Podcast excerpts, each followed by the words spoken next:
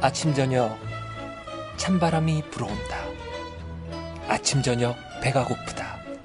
걸신이라 불러다오. 그 39번째 이야기.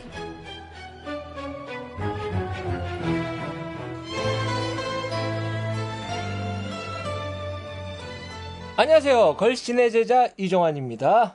그리고 제 앞에는 돌아오셨습니다. 빰빠라밤. 제 걸신 강원수 대님 나와 계십니다. 안녕하세요. 안녕하십니까. 네, 살아 돌아오셨습니다. 건강 참, 네. 어떠셨어요? 좀 나가려고 내려갔다가 좀 엄한 걸 걸려가지고 결국 거제도에서 병원 신세를 펼치다가 아니 병원이 가기 싫어가지고 요양을 간 건데 요양지에서 응급실에 가고 뭐 병원 신세를 펼치고 그 참 나도 생전 처음 방위 출신이 이걸 어떻게 알겠어요. 생전 처음 덧도 보다 못한 뭐 봉화지겸 군대에서도 막 걸리던. 근데 선생님 쓰리밤만 신고 다니시잖아요. 아 근데 지금 올해가 봉화지겸이 굉장히 거의 트렌드였대요. 아. 여성 젊은 여성들이 그렇게 많이 걸렸대. 오. 선생님 요즘 혹시 힐 신고 다니세요? 그러니까 이제 그만큼 이제 결국 이게 원인은 아직까지 정확히 알 수가 없대요. 원인은 알 수가 없는데 원인은 알 수 없지만 그 정상은 이제 아무래도 이제 면역 체계의 교란, 면역성 저하. 그래서 뭐 저는 처음에 몸살인 줄 알고 하룻밤 그렇죠. 꼬박 알았습니다. 근데 갑자기 다리가 팅팅 붓기, 다리 한쪽만 팅팅 붓기 시작하더니 뭐 급기야는 도저히 견딜 수가 없어서 새벽에 응급실을 갔더니 또 응급실에서 또 너무 살벌한 얘기를 하는 거예요. 저의 그 지병을 보고 아니 뭐라더라 혈전성 정맥염인가 그래서 바로 입원해야 된다고 새벽 1시에. 그래서 제가 또 누굽니까? 내가 응급실로만 내가 12번 실려간 사람이잖아요. 저도 한번 받았었죠. 기본적으로 저는 응급실을 신뢰하지 않습니다. 예. 그래서 나는 지금 요양하러 내려왔는데 나는 이 병원 침대만 봐도 토할 것 같다. 그래서 내일 아침에 와서 외래로 와서 전문의한테 제대로 검진을 받겠다. 그래서 막 우겨서 그냥 일단 뭐 염증이 생긴 건 확실하니까 뭐 항생제만 딥다 한 대 맞고 다음날 아침에 갔더니 봉화지겸이래요. 근데 봉화지겸도 입원을 해야 된답니다. 다리를 움직이면 안 되니까. 그때는 그 당시에는 좀 상태가 좀 심각했어요. 그래서 배째라 그러고 나는 입원을 못 한다. 죽어도 못한다. 우겨가지고 이제 우리의 친구 네이버. 네네. 이렇게 물어보니까 이게 좀 심각해지면 큰일 날 수도 있지만 이게 또 그래 심각한 건 아니다. 그렇죠. 그래서 개겨서 이제 입원은 피하고 그 대신에 이제 기부스를 해주더라고요. 방기부스를. 다리 움직이지 말라고. 이 날씨 더운데. 네. 그래서 또 매일 또 제가 묵던 절에 주지보살님을 굉장히 괴롭혀드렸죠. 매일 병원에 또 가서 이렇게 또 주사를 맞으면 또 한 시간 좀 걸려요. 아주 그냥 항생제 폭탄을, 생전에 정말 항생제 폭탄을 내내 맞다가. 그냥 집에서 왔다 갔다 하셔도 됐을 건데. 그러다가 이제 집에 있었으면 안 걸렸을 수도 있을 텐데. 그렇죠. 근데 참 재밌었던 게 제가 있던 자리에 굉장히 참 풍경이 좋은 곳이었어요. 찬날 내려간 날, 그러니까 8월, 이제 날짜도 기억이 안 나는데 7월 30일인가? 그날이 굉장히, 올해 아마 최고 더웠던 날인가? 예, 더웠던 날인 것 같아요. 근데 거기는 에어컨이 없잖아. 정말 밤 10시에도 32도인 거예요. 그랬었죠. 밤 10시에도 32도인데, 여기서 맨날 에어컨 바람만 쐬고 있다가, 가만 앉아 있어도 이렇게 땀이 줄줄 흐르는 게 죽을 것 같은 거예요. 그래서 나는 내일 올라가야 되겠다. 도저히 이 상태로는 못 있겠다. 그렇게 헤매다가 너무 피곤해서 잠이 들었는데 그 절의 전기가 그게 이제 그 절은 또 관세음 보살상이 있는 절이야. 잠이 드는데 너무 아침에 일어나니까 기분이 너무 좋은 거예요. 그 다음날도 거의 전날이랑 똑같이 더웠는데 사람이라는 게 참 그 얄팍한 했군요. 동물이야. 뭐 견딜만 하더라고요. 가만히 있으니까. 이거 뭐지?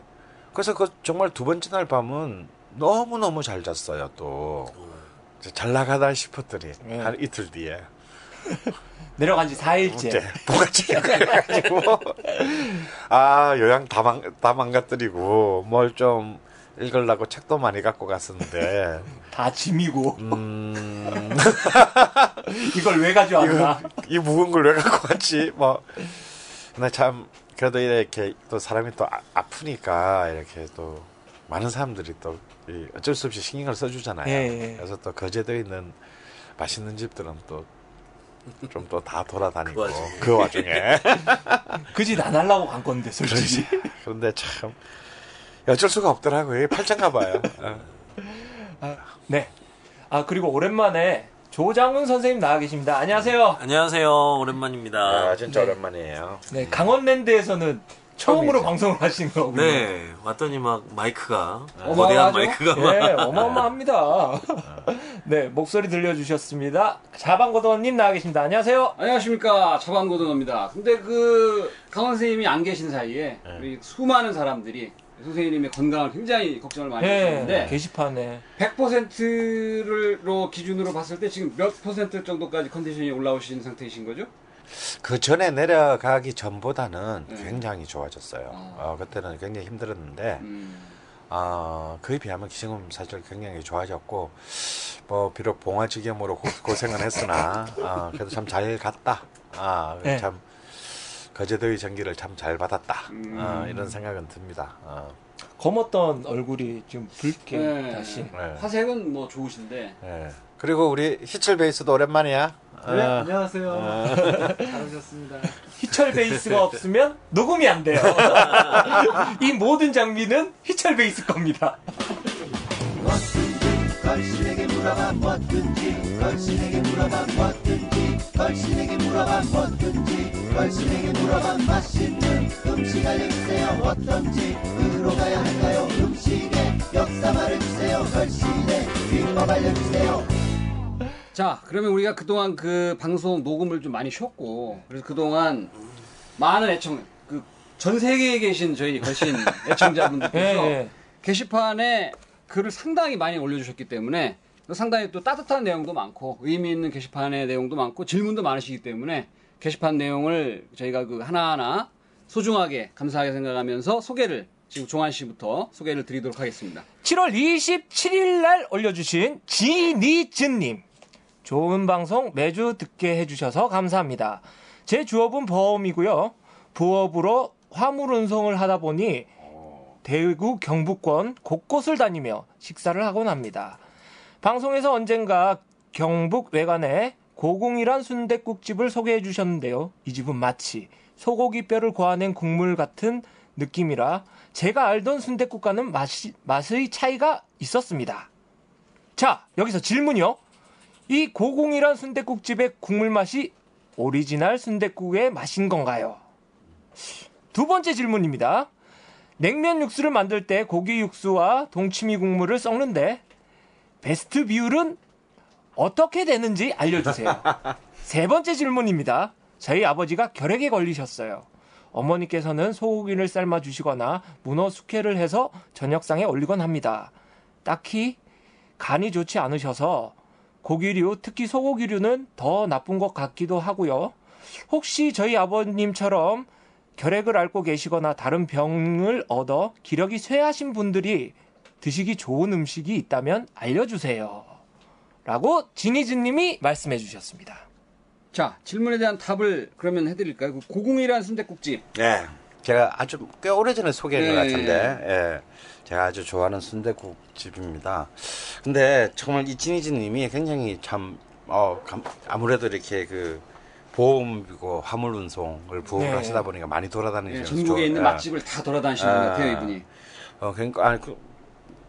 많이 돌아다니기도 했지만 굉장히 미각이 좋으신 것 같아요. 식도락. 그런데 고궁, 제가 알기로는 그 고궁의 순대국밥집 정말 우리가 생각하는 그 순대국 특유의 그 뭐랄까 이 고정관념 있잖아요. 그러니까 뭔가 돼지의 어떤 그 돼지 냄새 이런 게 사실 없습니다. 그래서 굉장히 그 깨끗하고 맑아서 많은 분들이 이렇게 뭐 이렇게 착각할 수도 있어요. 이거 뭐 혹시 소고기 뼈 사골이나 이런 걸로 권한 게 아닌가. 돼지가 아닐지도 모른다는.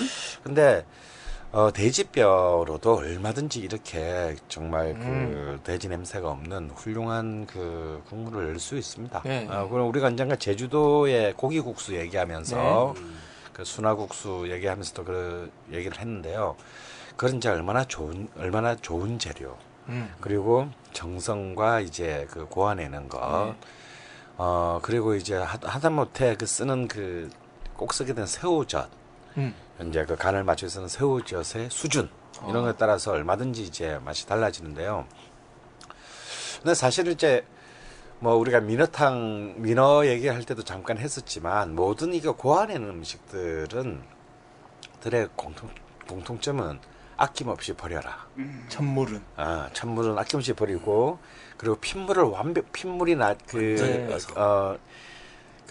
고기 전에 그 어떤 있는 핏물이라든지 아니면 그 보통의 뼈나 이렇게 살에 붙어 보면 굉장히 좀 불순물들이 많아요. 네. 이런 것들을 얼마나 오랫동안 이제 찬물에 담가서 빼내느냐. 그런 것들이 이제 그 고안한 국물의 질적 수준을 결정합니다. 그런 것들이 참 이렇게 말을 하니까 쉽지 직접 해보시면 진짜 엄청난 그 노동과 시간 1, 2년에 되는 게 아니에요. 1, 2년에 그 되는 것이 아닌데요. 아마 그런 것들이 고궁의 맛을 만들어내는 것이 아닌가 생각하고요. 두 번째 질문은 이제 사실 요즘은 냉면에서 이렇게 그 동치미를 안 쓰는 집들이 굉장히 많아졌습니다. 왜냐하면 동치미라는 건 겨울 음식이고 냉면은 요즘 여름에 먹어. 예, 냉면은 이제 사실은 뭐 1930년대 이후로 여름 음식, 이른바 황해도 이남에서는 여름 음식이 됐고 이제는 사계절 음식이 됐잖아요. 그렇죠. 그래서 이 계절에 따라 맛이 변동하는 그 동치미를 무 때문에 그 동치미로는 이제 사실은 사계절용 냉면에서는 좀 채택하지 않는 경우가 굉장히 많고 요즘은 거의 사실은 소고기 베이스의 육수들로 이제 하는 경우가 거의 일반적입니다. 하지만 냉면 하면은 역시 그 소고기 육수와 정말 잘 담근 동치미의 사실상의 그 결합이야말로 최고의 그 궁합이죠. 그래서 소고기 육수를 어떤 수준으로 만드느냐, 다음에 동치미를 정말 어떤 수준으로 염도나 이런 것들 어떤 수준에 따라서 사실은 굉장히 다를 수밖에 큰 차이가 있습니다. 큰 차이가 있는데 제가 이제 냉면 육수를 집에서 만들면서 여러 가지 실험을 했는데 제가 볼 때는 소고기 육수 6, 동치미 4. 좀 이 비율이 가장 황금 비율이 아닌가.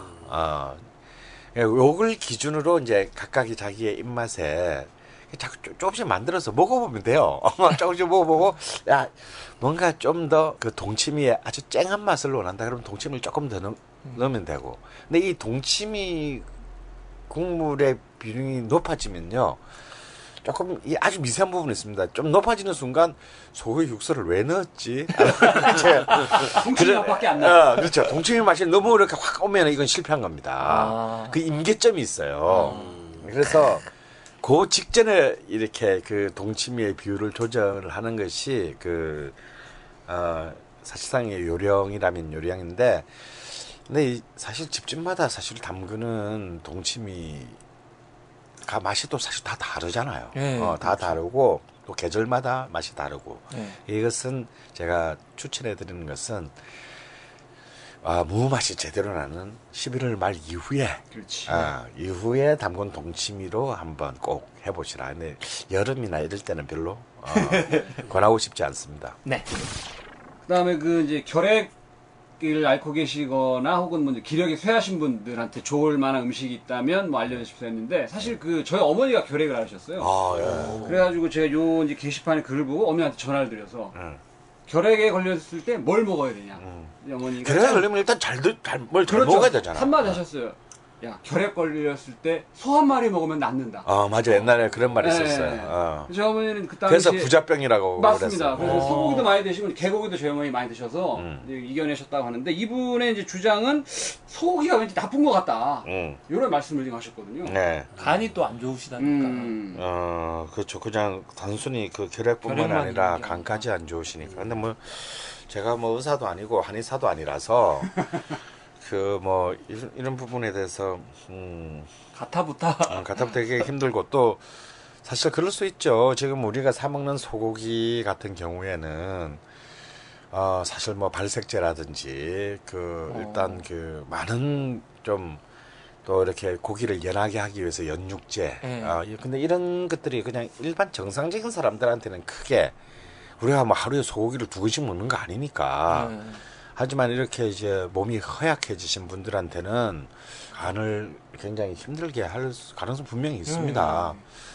근데 제가 듣기로도 이렇게 폐나 간이 안 좋을 때는 일단 잘 먹어야 될 것 같아요. 많은 양질의 단백질을 취해야 되는 것은 너무 당연한데, 이런 경우에는 그런 생협에서도 소고기, 이른바 그 무항생제, 착한 소고기. 착한 소고기들이 있습니다. 물론 여기 소고기 맛이 별로 없어요. 예, 기름이 많지 않고 살코기 위주인데 아마 이런 소고기, 그런데 가격은 그렇게 크게 더 비싸지는 않습니다. 그래서 오히려 등급이 좀 낮기 때문에 싼 편이죠. 그렇죠. 네. 그래서 오히려 이런 소고기를 가지고 만약 드시기에 좀 고기를 뭐 아주 가벼운 양념을 해서 드신다든가, 아니면 뭐 이 아버님이 태음인이시라면 이런 그 이 소뼈 국물, 그러니까 설렁탕이라든지 뭐 곰탕이라든지 우리 집에서 하는 곰국 이런 거 있잖아요. 이런 걸 굉장히 좀 정성을 들여서 집에서 지방을 잘 제거해서, 지방을 잘 제거해서 고아서 좀 드시면 굉장히 기력 회복에 좋고, 또 정신적인 안정 이런 데도 크게 기여를 한다고 합니다. 요래기 3차까지 해서 안 나오면 불치병이라면서요, 아직도. 그래서 일단 모든 걸 잘 먹는 게 중요하답니다. 영양이 골고루 섭취가 되어서 면역력을 높여주는 게 제일 중요하고요. 그래서 이제 고단백을 섭취하는 게 나쁘지 않은데, 이제 간이 같이 안 좋은 경우에는 사실은 고단백을 섭취하는 게 흡수의 문제가 될 수가 있고, 너무 고단백이면 간에 무리를 줍니다. 그렇죠. 예. 그래서 이제 좀 잘 흡수될 수 있는 단백질들이 중요할 것 같은데, 굴하고 예, 근데 여름이잖아. 그렇죠. 여름이라서 요새 장어. 네, 장어가 조금 더 흡수에는 도움이 될 것 같고요. 또 사상의학적 관점에서 보면 그 장어 같은 경우는 이제 소음인인 경우에만 그렇죠. 약발이 좀 받고, 양인인 경우에는 오히려 뭐 안 좋을 수 있죠. 안 좋을 수도 있다. 이제 이런 그 소견들도 있으니까 좀 체질을 좀 잘 살펴서 그런 일단 태음인이라면 소고기를 골고루 이렇게 좀 드시는 게 좋을 것 같아요. 제가 옛날에 몸살이 났을 때 어머니한테 전화를 해가지고 엄마 내 몸살 났다, 뭐 먹어야 되노? 야야 니 땡기는 거 뭐라. 정답. 네. 맞아요. 그러니까 그게 땡긴다라는 것은 사실 그걸 필요로 하기 때문에 몸이 원하는 거죠. 그러니까 몸이 원하는 게 중요한데, 문제는 몸이 원하는 게 없을 때입니다. 아하. 이 경우가 굉장히 심각하죠. 식욕도 없고. 예. 그러니까 뭔가 원하는 게 있을 때는 그래도 이게 많은 가능성과 여지가 있는 겁니다. 근데 이제 굉장히 좀 심각해지면, 이제 왜 보통 사람이 그 정말 생명이 꺼져갈 때 제일 큰 특징이 뭐냐면 곡기를 끊는 거다라고 하는 거잖아요. 그러니까 더 이상 몸이 원하지 않는 거죠. 그래서 원하는 것이 있을 때는 그게 자신의 약일 가능성이 큽니다. 네. 햄버거 이런 거 말고. 전 그때 몸살 났을 때 초밥 먹고 났어요. 저는 이제 굉장히 놀라웠던 건, 그 강원 선생님, 형님 쓰러지셨을 때 오늘 내일 하시는 상황에서도 이렇게 식욕이 사라지지 않으시는 걸 보고 가능성이 있다라고 생각했던. 내가 그랬니? 그래서 요양가로 내려가시는 길에도 끊임없이 맛집을 얘기하시면서 어딘가로 차를 다른 방향으로 돌리시는. 아, 10년 전에? 네. 늘 하는 얘기는 조금만 가면 있다. 다 왔다, 이제. 자, 다음 맙고맙고님. 이게 아주 애청자분이세요. 이분이 그 저희 게시판에 아이폰에서는 그 걸신 그 구글 맛집 지도 이걸 보기가 어려웠었던 모양인데 요분이 그 아이폰을 이용해서 걸신 구글 지도를 그 확인할 수 있는 법을 아주 스크린 캡처를 자세하게 하셔갖고 올려놓으셨으니까 필요하신 분들은 이제 확인하시면 되겠습니다. 감사합니다. 맙고맙고님. 이런 분들이 꽤 생겼어요. 네. 예, 우리 안구륜님을 필두로 해가지고 네. 아, 이제 걸신 맞지도. 아, 우리가 계속 좀 이렇게 강원랜드에서 녹음을 하다 보니까 안구륜님을 예. 모시고 있네요. 그러니까 수직까지 오시다 가시기는 좀 그렇고. 예, 노원 사신다. 여기서 자고 가야 돼. 자, 다음 7월 28일 날 올려주셨군요. 명랑 박군. 아, 명랑 박군이군요. 아, 요즘 명량 때문에. 아우. 어제 봤다. 네. 항상 무한한 음식에 대한 지식을 가지신 걸신님을 일당에 강림하게 해주신 모든 종교 신들께 감사드리며 글 남깁니다. 와. 일단 저는 전라도 광주에 살고 있으며 본가는 전남 목포입니다. 제가 가진 놀라운 능력 때문인지 저는 본가와 처가에 가면 항상 해야만 하는 일이 있습니다. 그것은 바로 간을 보는 일인데요. 평생 음식만 하시던 장모님, 저희 어머님도 제가 맛을 본 대로 간을 하십니다. 정말 괴롭습니다. 궁금한 점이 있는데요. 제가 평소 좋아하던 목포의 한 식당이 유명세를 타고 난 후 음식 품질이 하락이 심해져서 더 이상 가지 않게 되었는데요. 지방을 사랑하는 사람으로 지역민들이 사랑했던 문화의 아이콘들인 식당이 규모가 커지는 것을 감당하지 못하고 망가지는 것이 당연한 일인 건가요? 정말 궁금합니다. 아, 예, 특히 또 광주 분이시라서 더 그러실 수 있을 것 같아요. 이게 사실 이제 뭐 제일 안타까운 일이죠. 방송에서 여러 번 말씀하셨죠. 예, 안타까워하셨고. 예, 제일 안타까운 일입니다. 기대는 올라가고. 제가 이번에 이제 거제도에 갔을 때도 네. 또 제 와인 제자들이 또 이렇게 찾아와서 이번에 와인 제자들이 또 이렇게 와서 어쩔 수 없이 이제 거제, 통영, 뭐 하동, 여수, 순천, 해남까지를 한번 또 1박 2일로 요양 가 계실 때? 아, 예. 아, 요양이 아닌데. 아니 그냥 그 베이스를 구축해가지고 거기서부터 시작이잖아. 야외를 다녀오셨고 선생님께서 한번 계속 갔던 적이 있었는데요. 이제 가령 이런 경우에 가장 대표적인 예가 이제 그 해남의 천일관, 우리나라에서 가장 오래된 한정식집, 가장 훌륭했던 한정식집이 그렇죠. 이제 대표적인 예입니다. 굉장히 훌륭한 밥집이 이제 어느 날 갑자기 관광버스가 몰려들기 시작하고. 그러면서 이제 완전히 그 망가진 그런 사례가 있었죠. 물론 그때는 이제 그 주인의 그 또 한 그 며느리가 네. 이제 며느님이 좀 물려받은 또 그런 이른바 주인 세대 교체 또 이제 맞물리기도 했지만요. 이것은 단순히 그 우리가 그동안 어쩔 수 없이 그러니까 주인의 의지와는 상관없이 무너질 수가 있어요. 갑자기 그 지역에 임대료가 상승한다. 또 어쩔 수 없는 인건비의 상승 때문에 사실은 특히 이제 특히 전라도 음식이 그렇죠. 한정식 같은 경우는 굉장히 많은 품이 많이 들어가는데 그 인건비를 다 감당할 수가 없으니 이제 이른바 막 그 외국인 이제 그 아주머니들을 이렇게 쓰게 되고. 한정식 집에서 주방장이 중국 향신료의 냄새가 나고. 그런 경우 사실 굉장히 많습니다. 이런 경우는 사실은 불가피한 일이라면 사실은 그것보다 더 심각한 것은 이제 이 명랑 박군님이 아마 지적하신 건데요.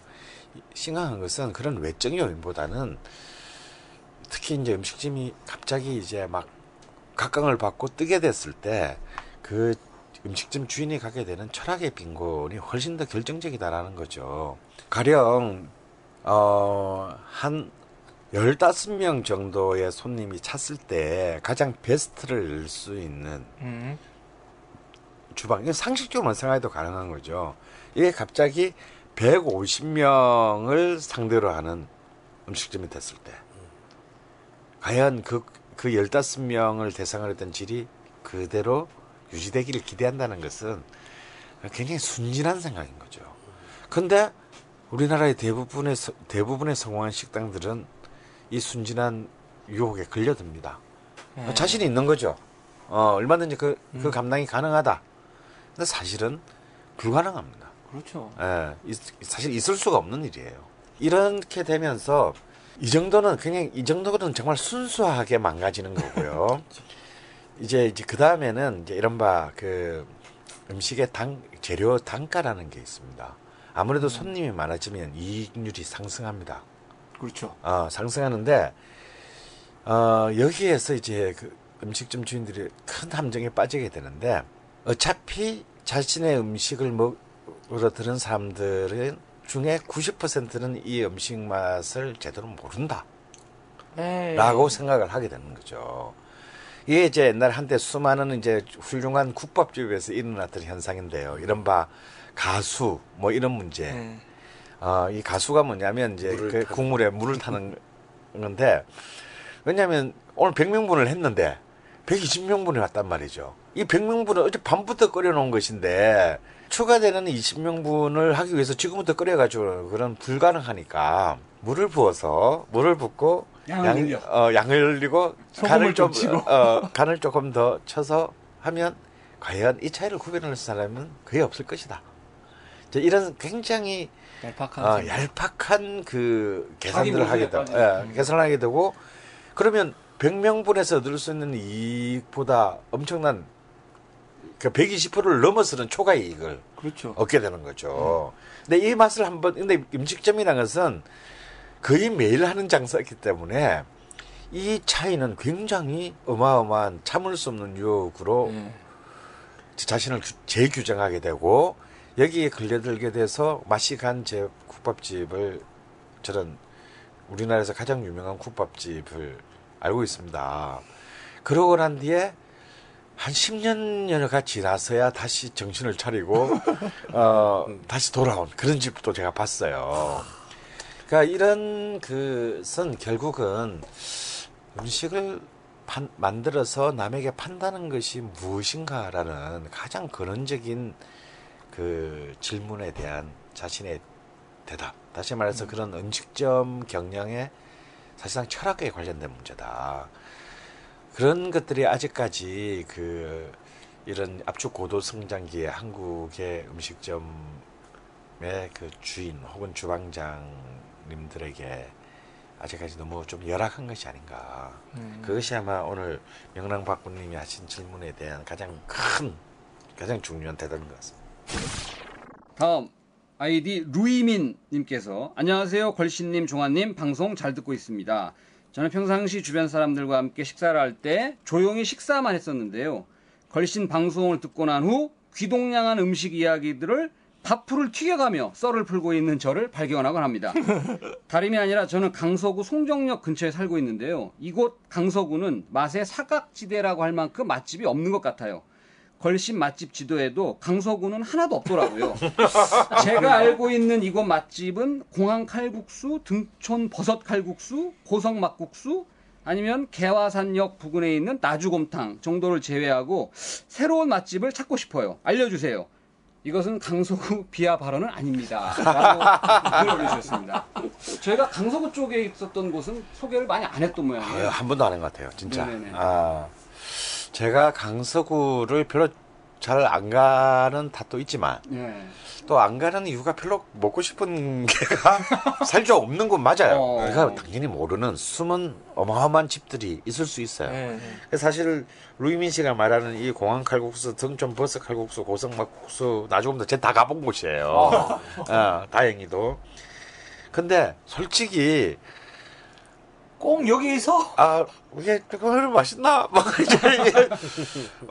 사람 진짜 많아 여기 가면. 특히 공항 칼국수 같은 경우는 김포공항 주차장 앞에 있기 때문에 승무원들이라든지 이쪽 사람들이 상당히 많습니다 여기. 그리고 이제 특히 등촌 그 버섯 칼국수 네. 여기는 진짜 정말 그 어마어마하게 모입니다. 설박을 합니다. 진짜. 네, 근데 뭘 이걸 보고 이렇게 많이 모이나? 뭐 이제 뭐 죄송합니다. 근데 그런 정도인데 이게 그나마 이제 이 등촌동이나 최고의 브랜드 아닙니까? 네.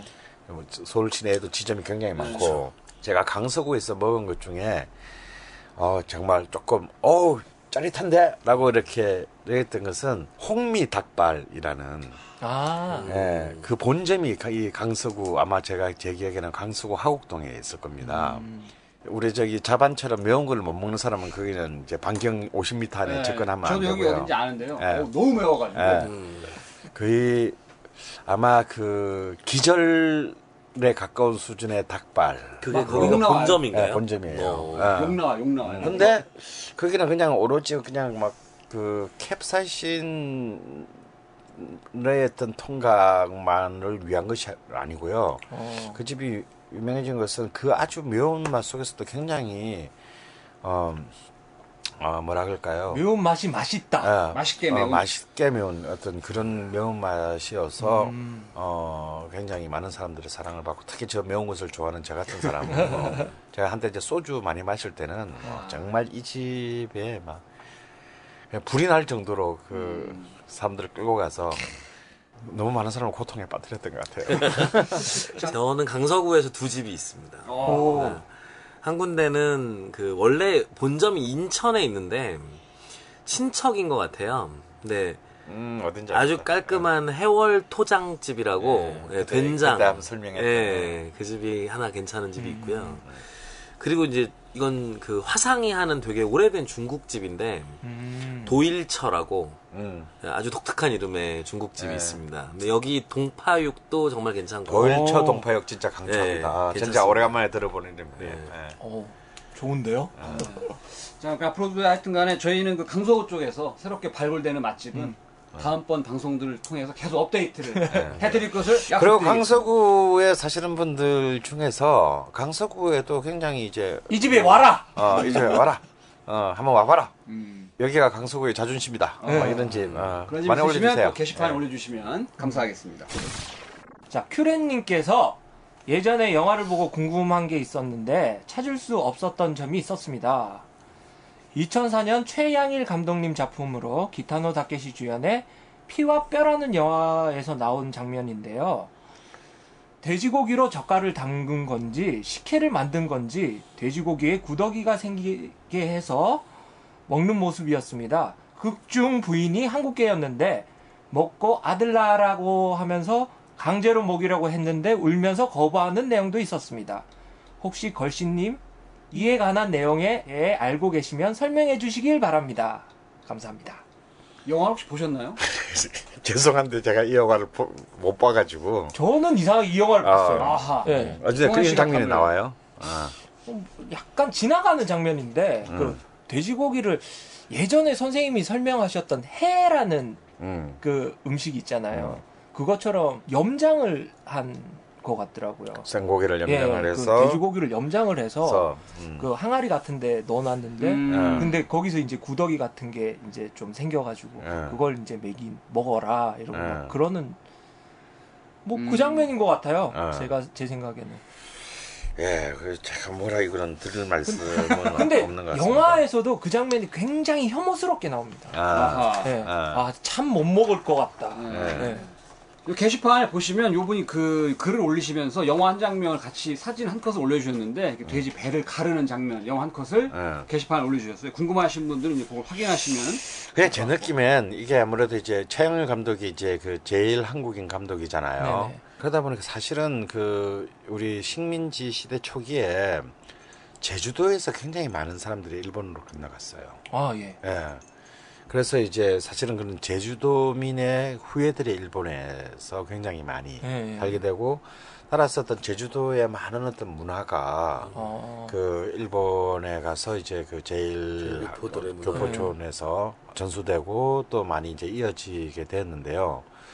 그래 특히 오사카의 어떤 그런 그 한국인들이 정착한 그 츠루하시 그 시장 이런 데를 가보면 굉장히 제주도 음식들이 그 많이 아직도 그 만들어서 팔고 그런 음식점들이 있습니다.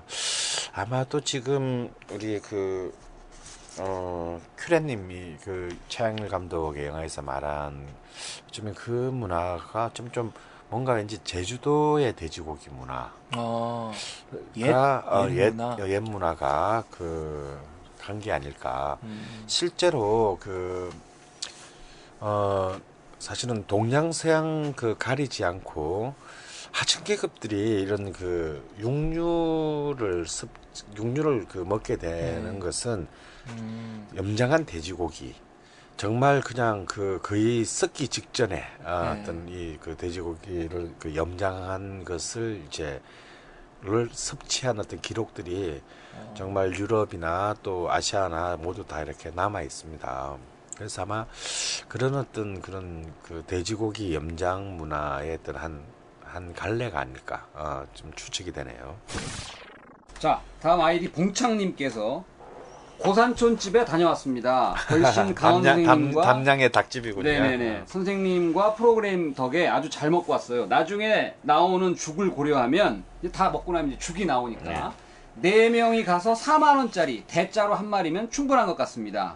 가능하면 예약하고 가시면 자리에 앉자마자 5분도 안 돼서 음식이 나옵니다. 그러니까 근데 자 옆 테이블에 있었던 분들은 이분들이 다 먹고 나갈 짐에 예약을 안 하고 오셔가지고 그때 음식이 그렇죠. 나왔다고. 왜냐면 예 그때부터 이제 잡고 준비를 해야 되니까. 네네 12시 좀 넘어서 가면 이제 주차하는데도 이제 시간이 좀 걸렸다라는 이제 글을 남겨주셨습니다. 아 여기도 제가 지난 한 7월 초인가 저도 갔었는데 명리학 저자 팀들이랑. 예, 이건 꼭 예약을 하면 정말 좋습니다. 이 집은 예약을 하고 꼭 닭회를 달라라고 얘기를 해야 닭회를 줍니다.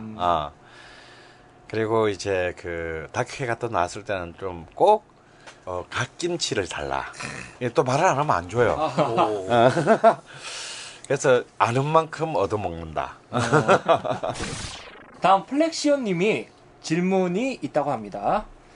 질문 1! 제주도에서 먹는다는 애저회를 드셔보셨다면 먹을만 한 건지 알려주세요. 질문 2. 37회 오행과 건강 관련해서 걸신님께서 알게 되신 건강 정보에 대해 좀 더 구체적으로 알 수 있는 방법이 없는지 알려주세요. 네. 라고 질문을 올리셨군요. 아, 사실 제주도에서 지금 애저회를 하는 곳이 있는지 모르겠군요.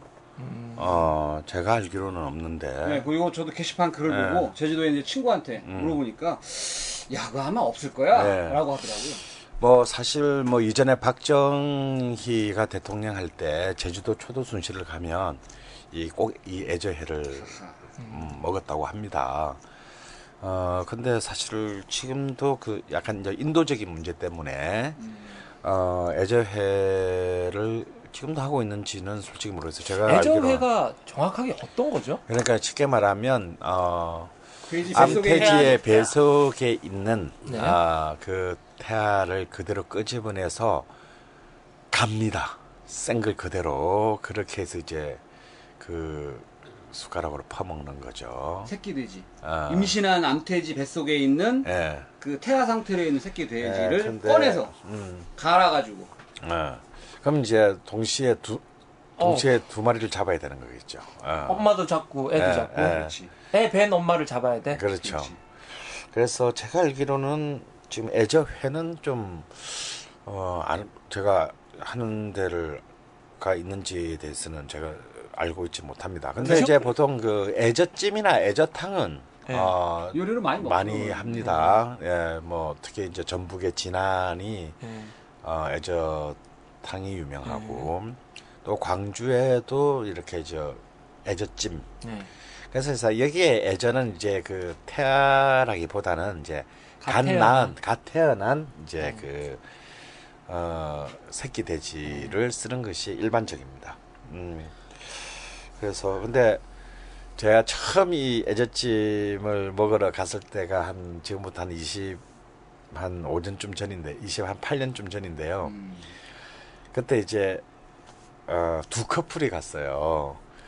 두 커플이 갔는데 여성분들? 여성분 중에 한 분이 그게 딱 나오자마자 바로 그 자리에서 토했습니다. 아. 왜냐하면 모양 그대로 딱 그렇지, 나오니까. 그렇지. 근데 이제 막 그냥 막 뛰어다닐 것 같은 아이가. 하얗습니다. 그냥 하얀데 정말 보고 그 기절을 했어요. 근데 더 기절하게 되는 타이밍이 뭐였냐면 딱 나왔는데 그 아주머니가 제가 그 광주 또순이 집으로 기억을 하는데 귀를 먼저 싹 쓸어서 본래 이제 그 귀가 제일 맛있다 그래가지고 귀를 먼저 딱 쓸어서 그래도 이제 레이디 퍼스트라고 그 같이 간 여자분 앞에 딱 놔준 거예요. 네. 그걸 딱 보는 순간 욱해서 그냥. 근데 문제는 이제 토하거나 말거나 저는 열심히 해서 그냥 다 먹어 치웠다는 게 그게 좀 차이가 있죠. 근데 오히려 애젖찜도 좀 그러하고 애젖탕도 굉장히 부드럽고 좀 깊이 있는 또 진안의 명물입니다. 그래서 혹시 그 진안의 그 마이산이나 이런 쪽으로 가신다면 꼭 그 진안 해간 같은 애젖찜, 애젖탕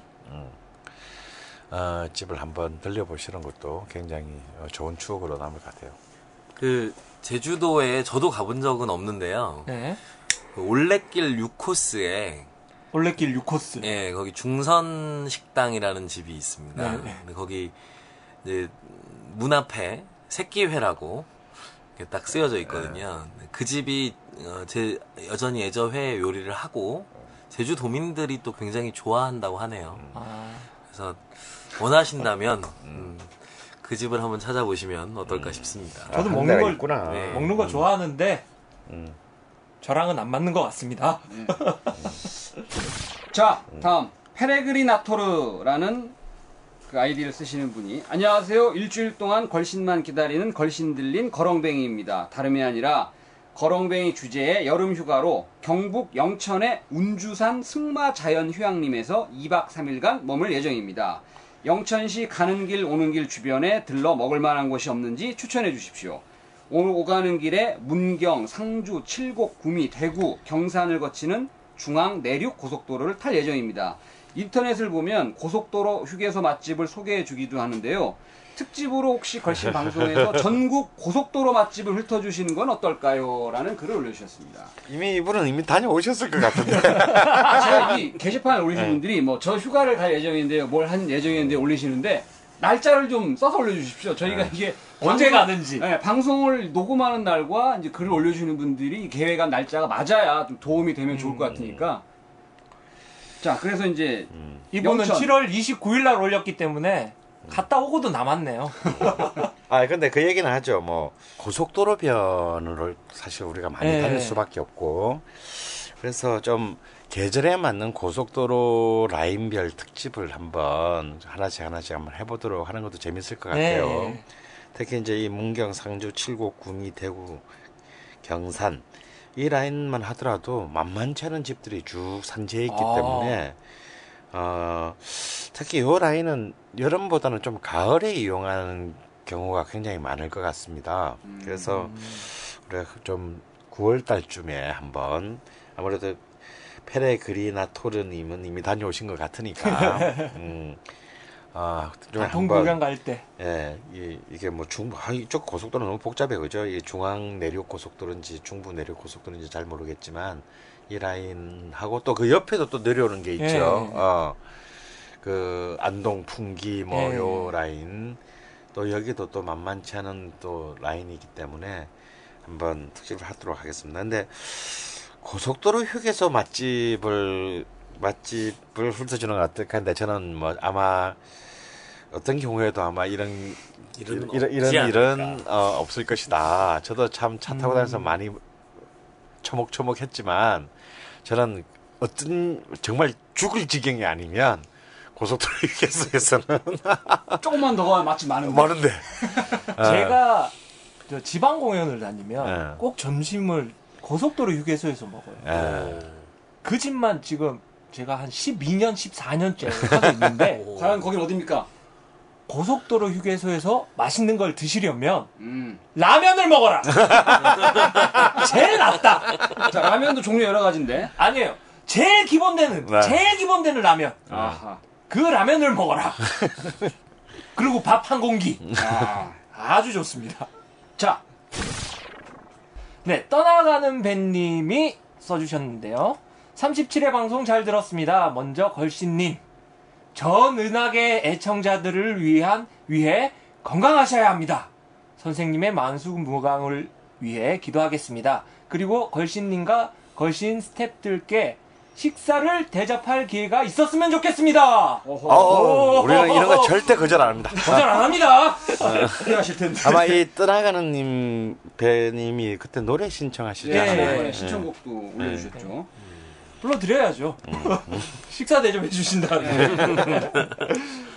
그리고 질문이 있는데요. 혹시 닭발 요리 잘하는 집 알고 계시면 알려주세요.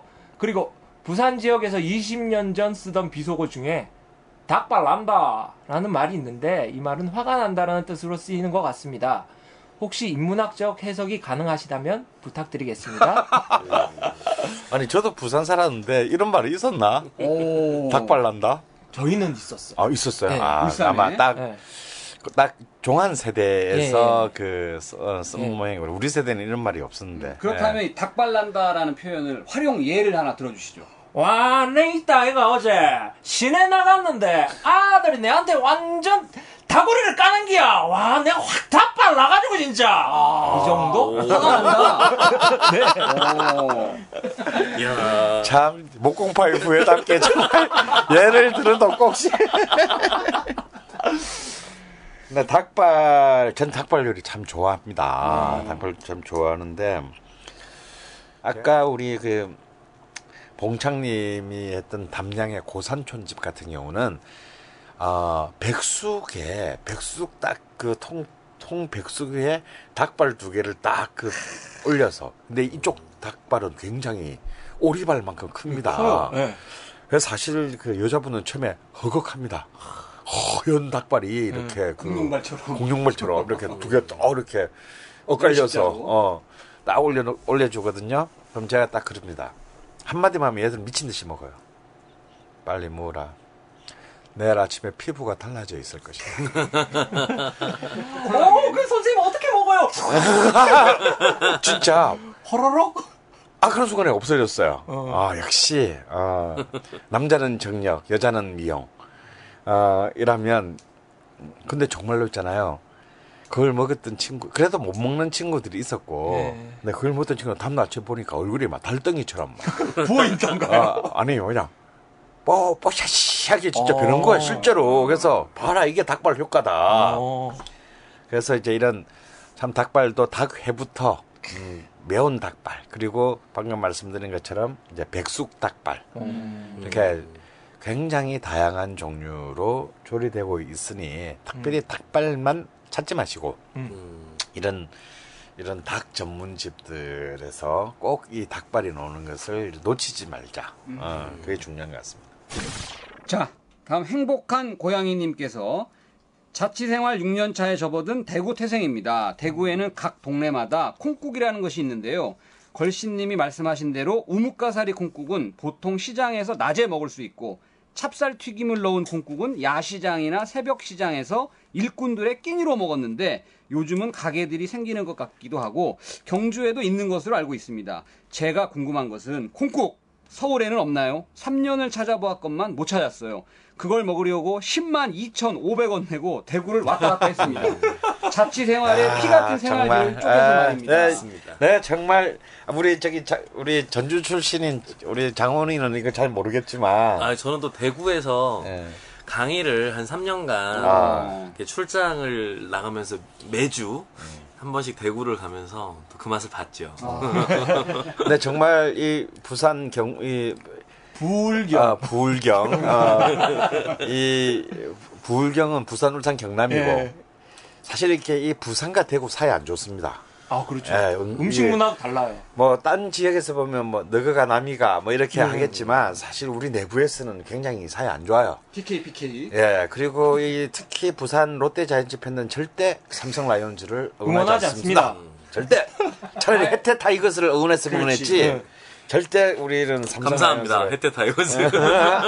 삼성 라이온즈 응원 안 했습니다. 근데 그럼에도 불구하고 이렇게 좀 이런 공유한 것이 있는데 이게 바로 이 콩국 문화 같은 겁니다. 이게 정말 이 지역의 소울푸드거든요. 저도 처음에 우리 행복한 고양이님처럼 서울에 와가지고 정말 찾은 게 몇 개 있었는데 여름에는 콩국, 겨울에는 떡꼬치였습니다.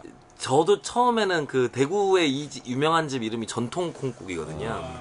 근데 이 전통 콩국이 진짜 전통 우리 음식인가 했는데 중국 음식이더라고요. 맞아요. 아, 그러니까 중국이 예. 아침에 이제 먹는 예, 그 맞습니다. 튀긴 빵 같은 게 있어요. 튀긴 빵 같은 거 있죠. 예. 두유랑 같이 먹죠, 중국 사람. 그거를 이제 부산 차이나타운에도 있고 네, 이 콩국을 우리는 서울에서 먹을 수 있는 곳을 제가 찾았습니다.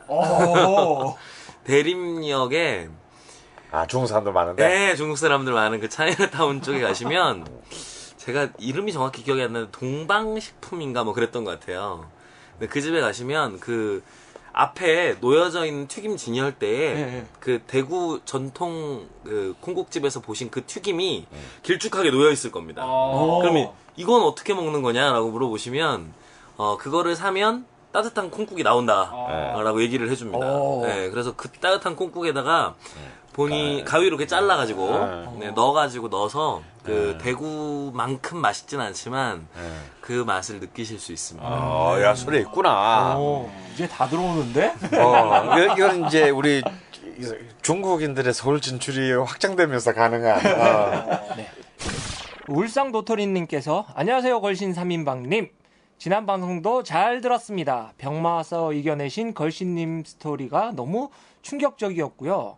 완쾌되신 것이 아니란 얘기에 걱정도 됩니다. 앞으로 계속 건강관리 잘 하셔서 호쾌한 숟가락질 이어나가시길 바랍니다. 그리고 잊으신 줄 알고 기대하지 않았던 자방고등어님의 농어요리 레시피 너무 감사합니다.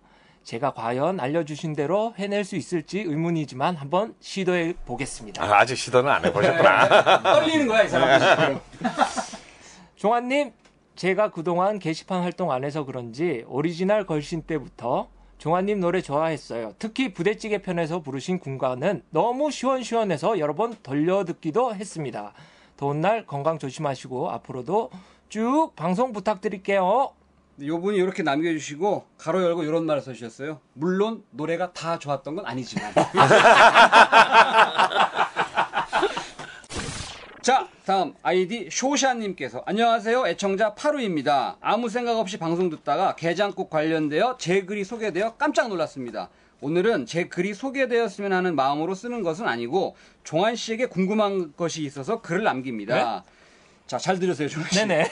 중학생인 딸 둘의 방학 숙제 중에 뮤지컬 관람 후 감상문을 쓰는 게 있더라고요. 혹시 애들 둘 데리고 볼만한 좋은 뮤지컬이 있다면 추천 부탁드립니다. 이것도 이미 보셨을 것 같은데 이제 방학 다 끝나가는데. 보셨을 것 같은데요. 그리고 보셨더라도. 네. 그리고 그제 백만석 식당 가봤는데 명계 비빔밥, 멸치 무침 참 좋았던 기억이 나네요. 예. 그때 참 그제도 이번에 또 제가 여기 한두 번 갔습니다. 사람들 올 때마다. 근데 제가 아까 그런 소개 드렸잖아요. 우리 그 왜 목포 사시는 분이 네. 왜 이렇게 좀 알려지고 유명해지면 식당 맛이 가느냐. 명랑박구님. 네, 명랑박구님이 하셨나요? 그런데 그렇지 않은 집들도 많거든요.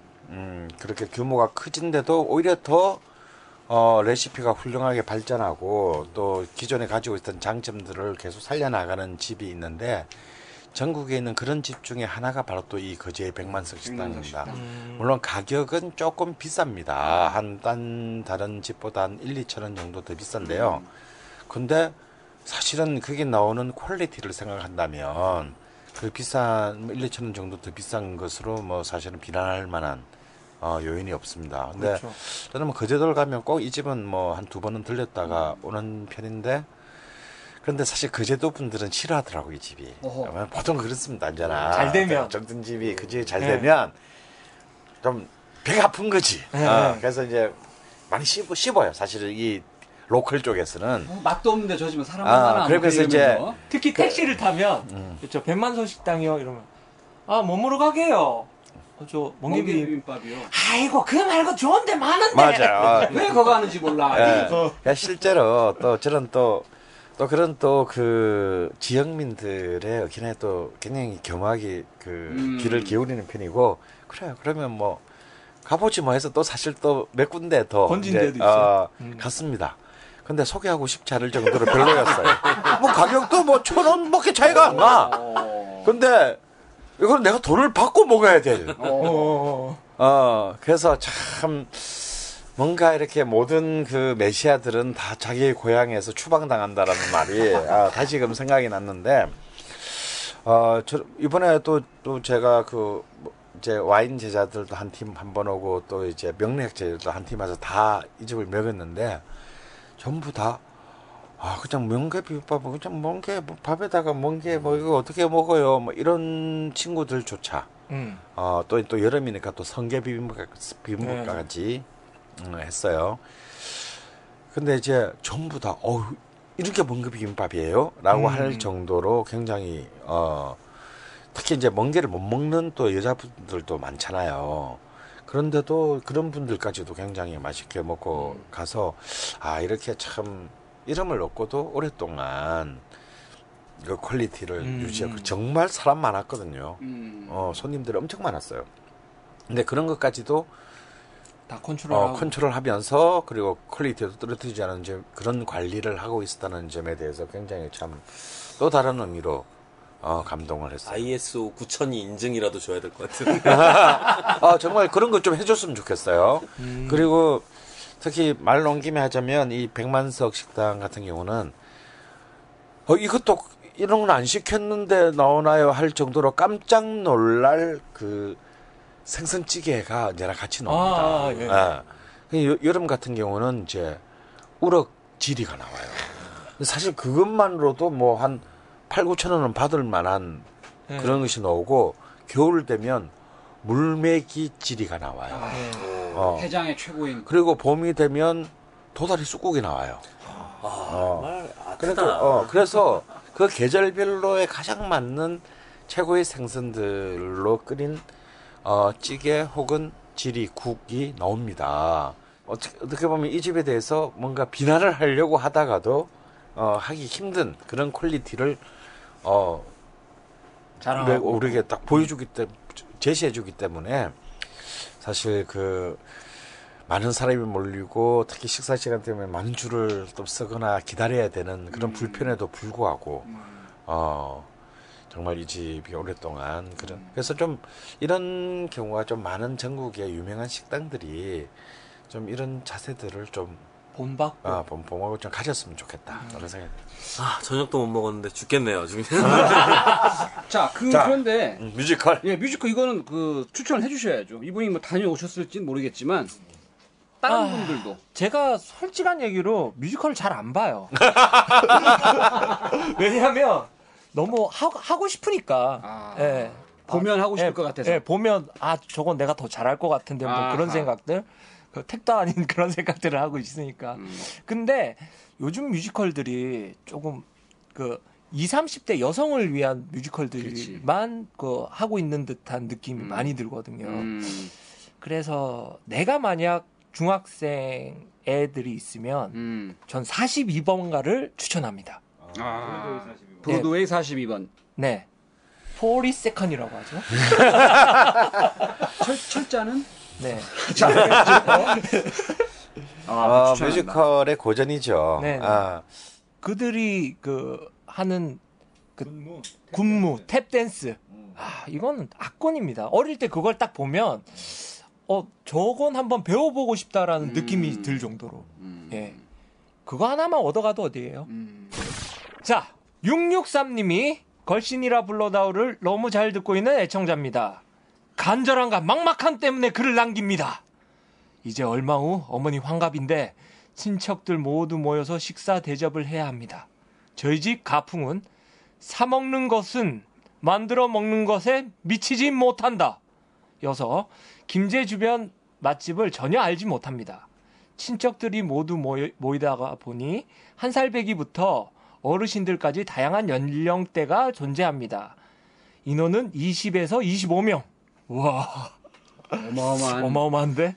한정식 집에서 만족한 적이 없어서 고기나 장어, 오리 등 여러 가지 찾아보고 있는데 찾다 여기에 글까지 남깁니다.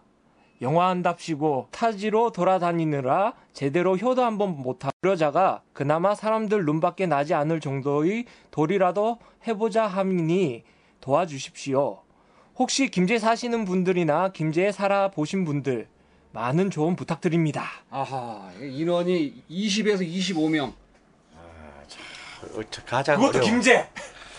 콤비버스 딱 한 대. 김제는 저도 참 몇 번 딴 일로 먹으러가 아니라 한때 아주 좀 오래전이긴 한데요. 근데 김제가 어디죠? 아, 그 전주 옆에, 익산 옆에. 네, 굉장히 이제 이른바 김제평야라고 이제 쫙 그 우리나라의 곡창지대죠. 만경강 주변에 굉장히 그 넓은 곡창지대인데 참 전라도인데 이렇게 참 식당이 안 보이는 곳도 보기 드물다 할 정도로. 그냥 눈에 보이는 건 전부 다 논이에요. 아, 이분이 예. 막막할 만하네요, 지금. 네, 진짜 막막할 만합니다. 제가 이 663님의 지금 이 사연을 듣고 보니 제가 막막해지고 있어요. 게다가 20명에서 25명. 야, 그러니까 이분도 환갑이, 어머니 환갑이 언제인지 날짜를 지금 말씀 안 해주셔가지고. 이미 지났을 수도 있어요. 예. 가족들끼리 큰 싸움이 났을지도 모르고 뭔가 사단이 났을지도 몰라요, 지금. 예. 너만 믿으라면서 이러면서. 참 이거는 어려운 문제네요. 왜냐하면 진짜 한 살박이부터 뭐 60, 70대 80, 어른들까지. 예, 어르신들까지 쫙 다 늘어져 있으니까 또 한정식 집에는 웬만한 한정식 집은 또 만족하지 못한다. 아하. 라고 또 이렇게 딱 못을 박아놨어. 그래도 우린 전라도다. 아. 어? 아, 참 우리 전주 출신으로서 어떻게 생각해요? 아, 제가 김제 아는 집은 중국집 하나밖에 없습니다. 25명 들어갈 수 있습니까? 근데. 아, 그럴 만한 집이 아닙니다. 그런데 또 꼭 김제가 아니라도 김제 주변도, 근데 이게 이렇게. 인원도 그렇고, 예. 나이대도 그렇고, 예. 아, 그리고 또 환갑 잔치잖아요. 아, 그렇죠. 예. 아. 그리고 지역도 그렇고, 예. 가만히 생각해보면 서울에서 막상 이 인원이 20명에서 25명의 인원 중에 한 살부터 70대까지. 전 모르겠는데요. 진짜 모르겠는데요. 전국에 이런 집이 있나요? 집에서 뭐 그 만들어서 드시는 게 제일 좋지 않을까 싶은 생각도 들고. 아, 근데 이 여름에 정말 해먹기도 참 그렇죠. 보통 일이 아니죠. 네, 정말 이 부분에 대해서는 저희도 할 말이 없다. 걸신에게 물어봐 최초로 뾰족한 답변을 드립니다. 왜냐하면 기대 수준은 높고 전라북도니까. 그리고 근데 지역은 김제고. 저희 어머님도 그러시지만 네. 어지간한 데 데려가면 욕만 먹습니다. 욕만 먹어요. 잘 알아. 이 장모님도 워낙 또 이 그 전주에 불이 있어서 돈 쓰고 욕 먹어. 근데 이 663님의 마음을 너무 잘 알 것 같아. 이런 경우는 고기가 최고거든요. 네, 그렇죠. 네. 저는 그런 아까 우리 뭐 중국집 얘기가 나왔는데. 이런 경우에 참 중국집이 제일 유용하긴 합니다. 그렇죠. 왜냐하면 한 살부터 아주 어린 날부터 어른들까지. 그리고 또 어르신들도 옛날에는 중국집에 가는 걸 청요리라는 거예요. 예.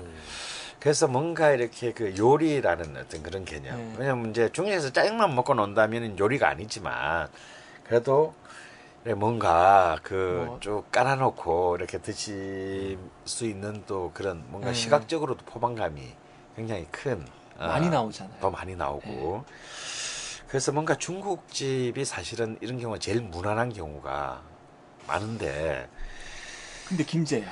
근데 이 김제에서의 어떤 중국집을 찾아야 될지는 솔직히 저로서는 역부족입니다. 그러니까 뭐 어느 정도까지 이동을 하실 수 있는지가 관건일 것 같은데.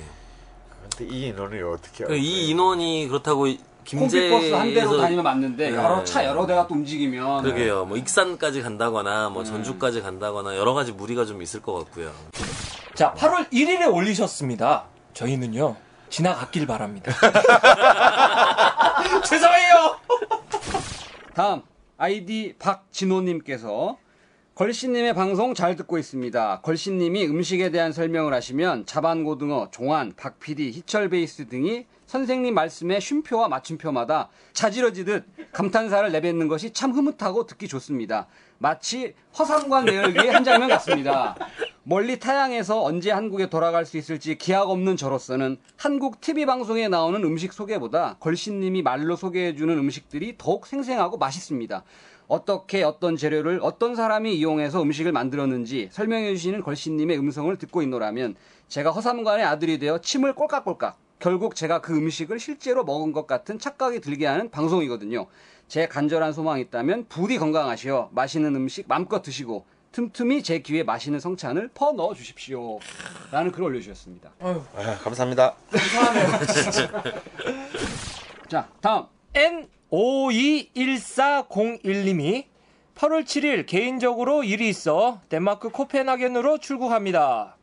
그런데 방송 듣다가 우리들의 친구 샘표 찜닭 소스를 못 구한다는 얘기에 제가 짐도 많지만 샘표 찜닭 소스 하나 정도는 그냥 가져다 드릴 수 있습니다. 연락 주세요. 저는 부산에 살고 있고요. 지금은 하동에 사는데 여긴 제 입에 맞는 게 없는 것 같아요.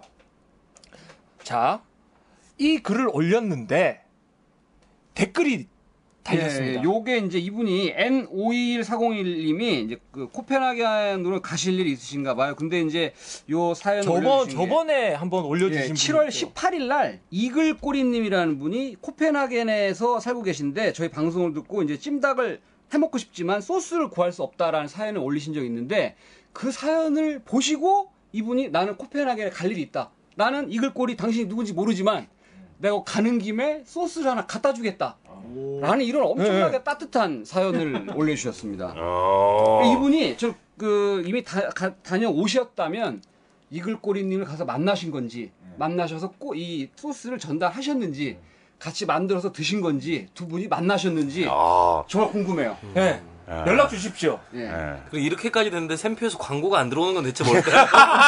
그렇죠. 일단 지켜보고 있습니다.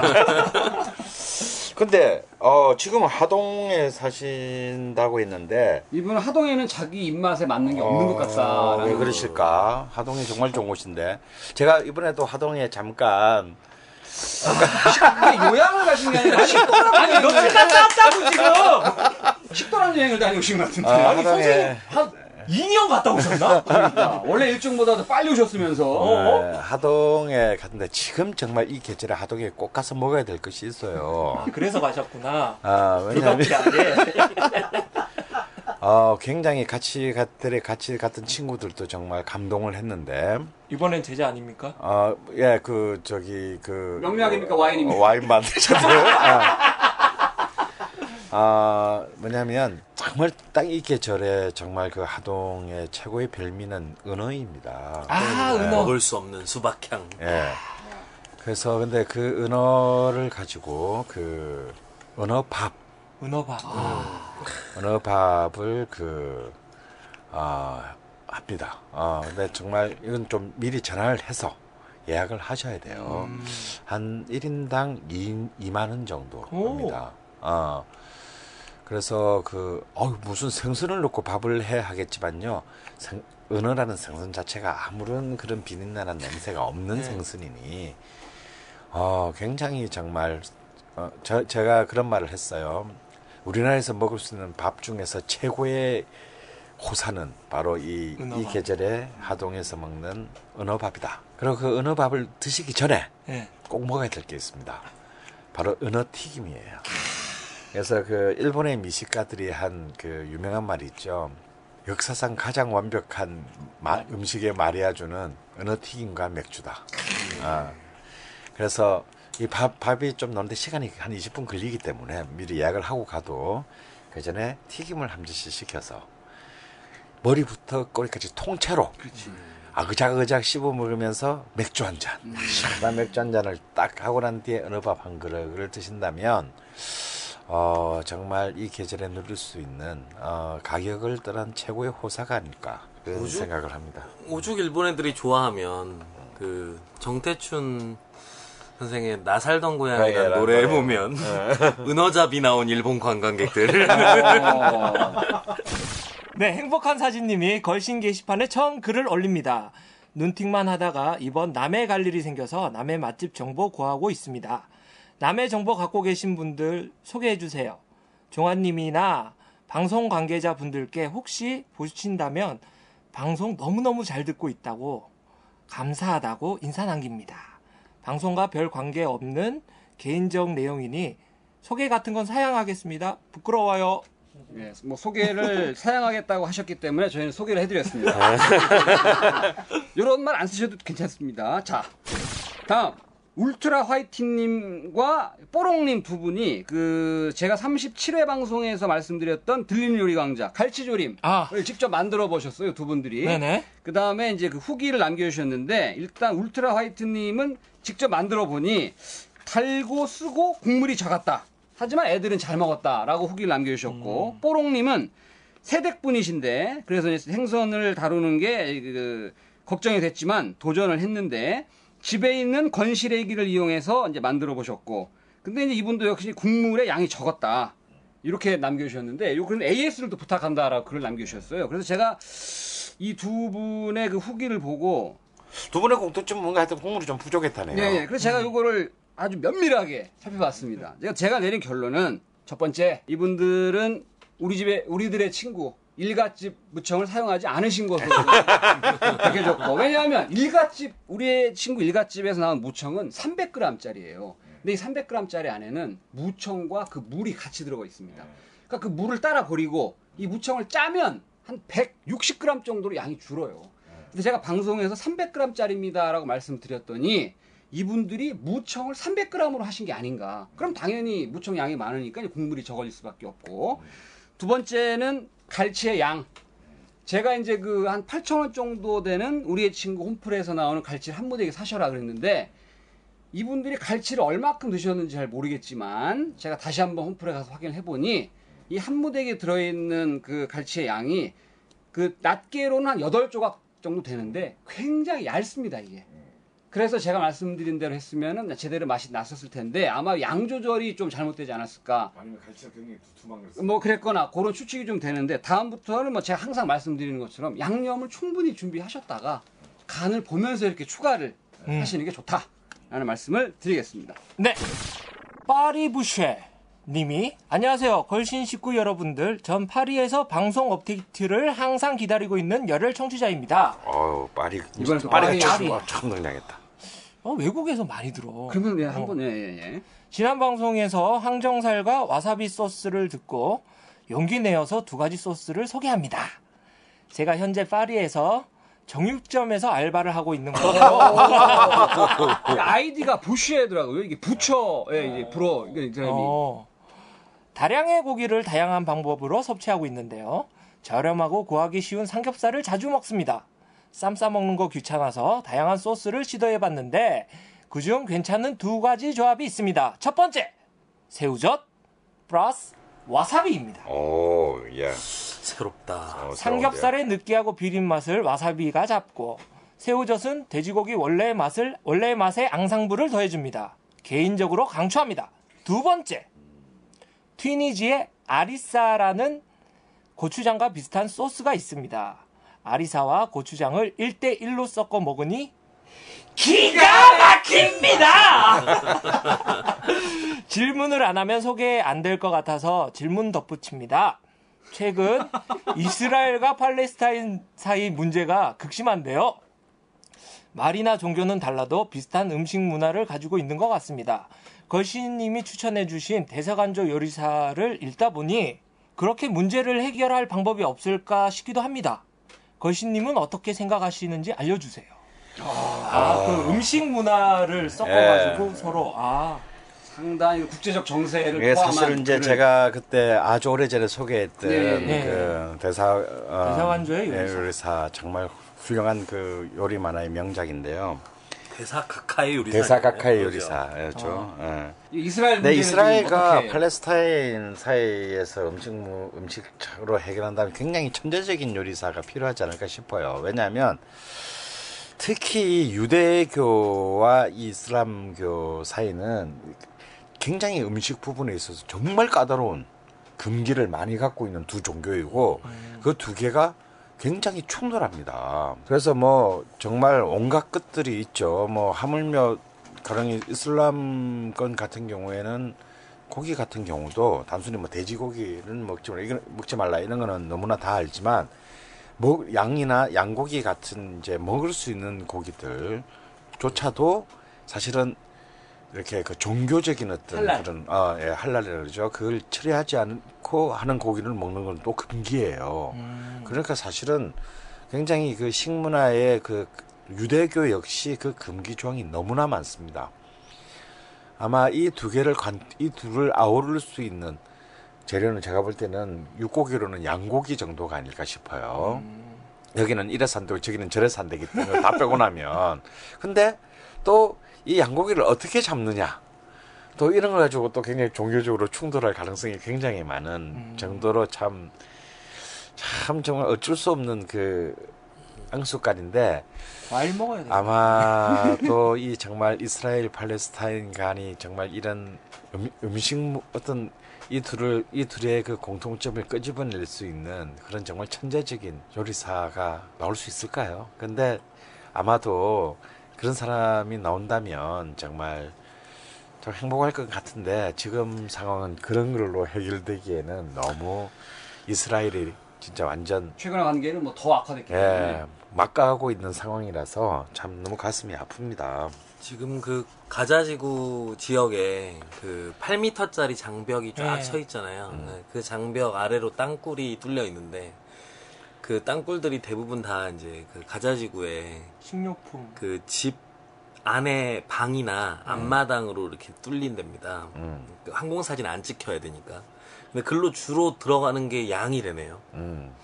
그러니까 여전히 음식조차도 제대로 들어가지 않고. 굉장히 가난한 지역에서 유엔의 통조림으로 주로 주식을 해결하고 있는 상황이기 때문에 지금 음식을 가지고 뭔가 해결을 하기보다는 더 많은 음식을 팔레스타인 지역에 공급해야 되는 상황이 아닌가 하는 생각이 듭니다. 자, 아이디 검은 망토 차차 님께서 야, 우리 오늘 이러다가 정말 그 이 시청자 사연 애청자 사연 소개하느라고 한 편이 다 끝날 것 같아요. 그리고 네. 오랜만에 저희가 녹음하는 거라 사연을 뭐 다 소개하면서 사연 특집으로. 자, 검은 망토 차차님, 저는 맛있는 음식 얘기와 함께 듣게 되는 노래가 좋습니다. 강원 선생님의 이야기에 맞춰 때로는 유쾌하게, 때로는 능글맞게 분위기를 맞춰가며 진행하는 방식도 좋고요. 강원 선생님과 종환 씨 오랜 인연을 이어오신 만큼 두 분이 참 잘 맞는 콤비라는 생각이 듭니다. 요즘은 저희가 방금 얘기한 것처럼 청취자 사연 소개가 많아져서 선생님의 내공이 깃든 말씀이 좀 줄어든 것 같아 아쉽기도 하지만요. 할 얘기가 없어요. 걸신이라 불러다오라는 방송은 언제 들어도 마음을 편하게 해줘서 심란하거나 머리가 아플 때 몇 번이고 즐겨 듣습니다. 방송 앞으로도 계속 해주시고 제작에 애쓰고 계신 모든 분들 고맙습니다. 라는 사연 올려주셨습니다. 아이고 감사합니다. 감사합니다. 네, 다음 아이디 로스빌리지 님이 글을 올려주셨는데요. 제주도 여행 계획하던 중 걸신 방송을 듣게 되어 잘 먹고 돌아왔습니다. 물질 식육식당, 용이식당, 천지골식당, 순화국수 모두 너무 좋았습니다. 지금은 해운대에 사시는 친정집에 왔는데요. 지난 방송이 부산편이라 아싸! 본전 돼지국밥집, 오막집 다 다녀왔습니다. 주말마다 전국 돌아다니며 먹는 저희 부부 취미에 윤기를 더해주는 방송 감사드립니다. 네, 감사의 말씀이셨군요. 네, 이거 저희가 방송에서 그 말씀드렸던 식당을 다 돌아다니신 것 같아요. 다음! 웃고 죽은 돼지머리 5,000원 더 비싸다라는 아이디를 쓰시는 이분이 또 이제 글을 올려주셨는데 종아님께 질문. 또 전가요? 네. 제가 이제껏 본 뮤지컬이라고는 이 오늘 걸신인데 뮤지컬 관련된 사연이 많아요. 저는 안 보는데. 네, 제가 이제껏 본 뮤지컬이라고는 락키 호러 픽처쇼 두 도시 이야기가 전부인데 재미가 없는 것만 보셨군요. 재미가 없었습니다. 로키 호러 픽처쇼는 원어로 무대 옆에 자막이 나오는 걸로 관람했는데 당최 전후 맥락을 모르겠고 두 도시 이야기는 감정이입이 안 됐습니다. 연극영화과 출신인 동생에게 물어봤더니 그냥 음악을 듣고 즐기라고 합니다. 대사하다 말고 노래하고 대사하고 노래하고 왠지 발가락이 오므라듭니다. 입문자용으로 좋은 뮤지컬이 있다면 종환 씨 추천해 주십시오라고 또 글 올리셨네요. 공주는 잠 못 이루고. 네. 네, 너 진짜 입문용이에요. 앞으로는 당분간 언제 볼지 모르는 전설의 뮤지컬이 되잖아요. 이걸 추천하는 건가요? 공잠못을? 근데 이제 로키오르 픽처쇼 같은 경우는 이제 이른바 컬트라는 그 문화를 낳은 작품이라서 사실 우리 우랄 알타이기하고는 좀 굉장히 잘 안 맞는, 사실 봐도 이해가 어차피 안 돼요. 재미도 없고 우리가 봐서는. 근데 좀 정통적인 뮤지컬을 좀 보시는 게 좋지 않을까. 가령 뭐 이 방송 첫 회 파일럿 때 불렀던 지금 이 순간에 들어있는 뭐 지킬 앤 하이드라든가 뭐 저는 뭐 개인적으로 맘마미아, 뭐 맘마미아도 그렇고요. 뭐 지금 사실 이런 작품은 사실 좀 다 비쌉니다. 그렇죠. 이른바 뭐 메이저 빅포 뭐 이런 작품들을 아무래도 이제 전 세계 전 문화권을 그래도 더 이렇게 두루두루 그 아우르는 어떤 이런 작품들을 먼저 좀 보시고 그리고 또 이런 이제 대극장용 뮤지컬만 또 보면 또 재미가 없으니까. 네, 비싸기도 하고 또 우리나라 또 창작 뮤지컬 중에서 이제 소극장 뮤지컬들이 있습니다. 한 4명에서 6명 정도 나오는 소극장 뮤지컬 중에서 롱런하는 작품들이 많죠. 김종욱 찾기. 네, 뭐 연배가 어떻게 되실지는 모르겠지만, 저는 개인적으로 형제는 용감했다. 뭐 이런 작품들, 그 장유정 감독 작품들이 굉장히 참 마음에 들었어요. 뭐 당신이 잠든 사이에라든가. 뭐 이런 등등의 어떤 또 소극장 뮤지컬은 또 가격도 좀 싸고, 네 그렇죠. 그리고 무엇보다도 이제 배우들의 노래나 연기를 바로 눈앞에서, 그렇지. 이렇게 참 같이 호흡할 수 있는 또 그런 즐거움이 있습니다. 그런 좀 작품들을 좀 보다 보면, 저도 사실 좀 손발이 오그라들 때가 있어요. 뭐, 그렇죠. 이렇게 연기하다가 갑자기 음악이 쫙 깔려서 노래 부를 때는, 야 내가 배우면 존나 쪽팔리겠다, 막 이런 생각이 들거든. 이 웃고죽은 돼지머리 5,000원이 더 비싸다님의 마음을 진짜 이해가 돼요. 근데 또 자꾸 보다 보면 또 이것이 또 이건 뮤지컬이니까 나름의 매력이 있지 않습니까? 뮤지컬이니까. 그래서 뮤지컬은 사실 어떤 이야기 스토리의 진행보다는 어떤 그때 그 순간순간을 즐기는 것이 좀 훨씬 더 유용하지 않나 싶어요. 제 생각에는 그 뮤지컬이라는 게 20, 30대 여자들을 위한 작품들이 많죠. 네, 작품들이 많기 때문에 특히 남자들은 여자가 가면 따라가. 네. 보지 마세요 그냥. 네, 다음 아이디 꾸우님이 안녕하세요 걸신. 옆에 뭐야 신의 물방울. 요분이 요런 또 질문 올려주셨어요. 걸신님 신의 물방울이라는 만화 있잖아요. 그 만화보다 이제 바텐더나 소믈리에 같은 만화가 있는데. 신의 물방울보다는 바텐더나 소믈리에 같은 만화가 자기는 더 좋다라고 생각하는데 선생님 어떻게 생각하시는지? 좀 신의 물방울은 좀 너무 이렇게 그 개뻥이 좀 심하죠. 예. 물론 이제 이 작품의 원작자인 아기 다다시가 갖고 있는 방대한 어떤 와인에 대한 지식이나 또 그것을 굉장히 일본인 특유의 어떤 좀 약간 그 뭐랄까 문학적인 표현으로 바꾼 것들은 굉장히 놀라운 어떤 부분들이 있습니다만, 좀 그렇죠. 근데 저는 개인적으로 소믈리에르라는 그 여자 이 주인공에 나온 그 와인 만화를 굉장히 좋아합니다. 이거는 이제 그 신의 물방울 못지않은 굉장히 그 깊은 와인과 와인 문화에 대한 이해를 깔고 있으면서 굉장히 복잡하고 불우한 그 출생 배경을 가진 정말 힘없는 어떤 여자 주인공이 와인에 대한 어떤 사랑을 그 계속 그 키워나가는 그런 과정인데, 지금 한 25편까지 나왔나?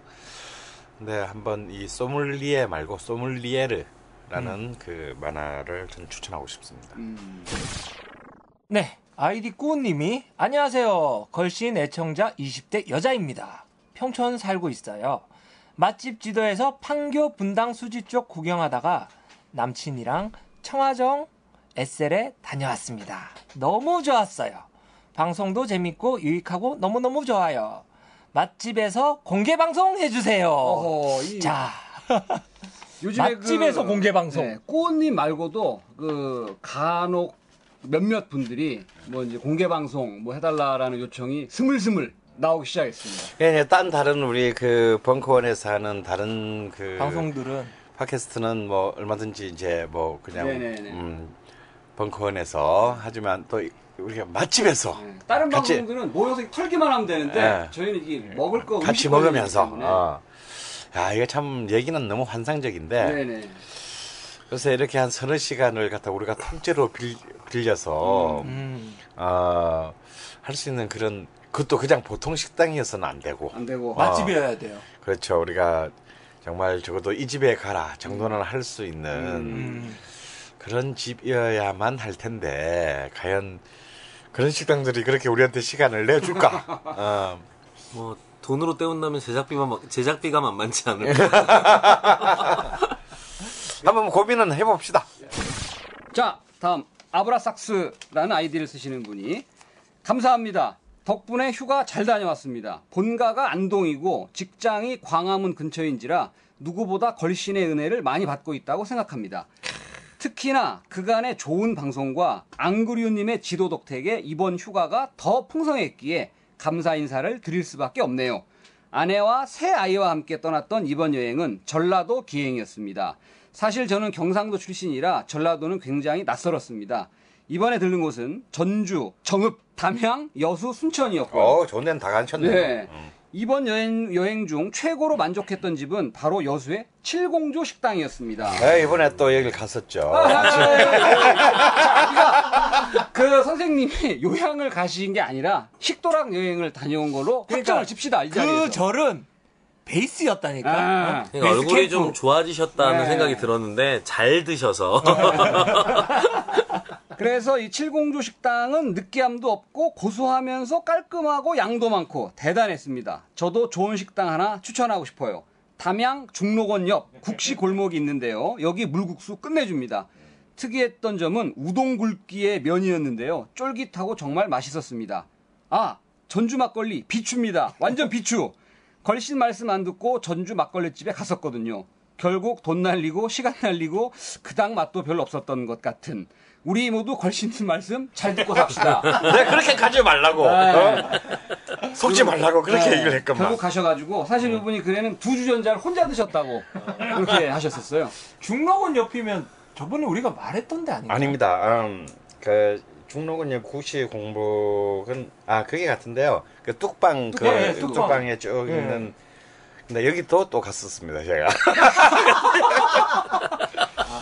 진짜 저희는 다 얼마나 걱정을 했는데요. 자, 여기서 선생님이 봉화지비염에 걸린 거는 너무 피곤해서 면역력이 떨어진 걸로 너무 나란히셔서 이 갔을 때가 또 비가 주룩주룩 왔었어요. 또 여름 또 비 올 때는 또 국수잖아요. 또 아침 왔는데 여기는 이제 그 진운의 국수라고 이제 바로 이 그 담양의 국수 이 소면 문화를 창궐한 그런 집이 있고 쭉 이제 국수집들 쭉 이어져 있습니다. 근데 제가 제 제자들을 이제 데리고 갔었잖아요.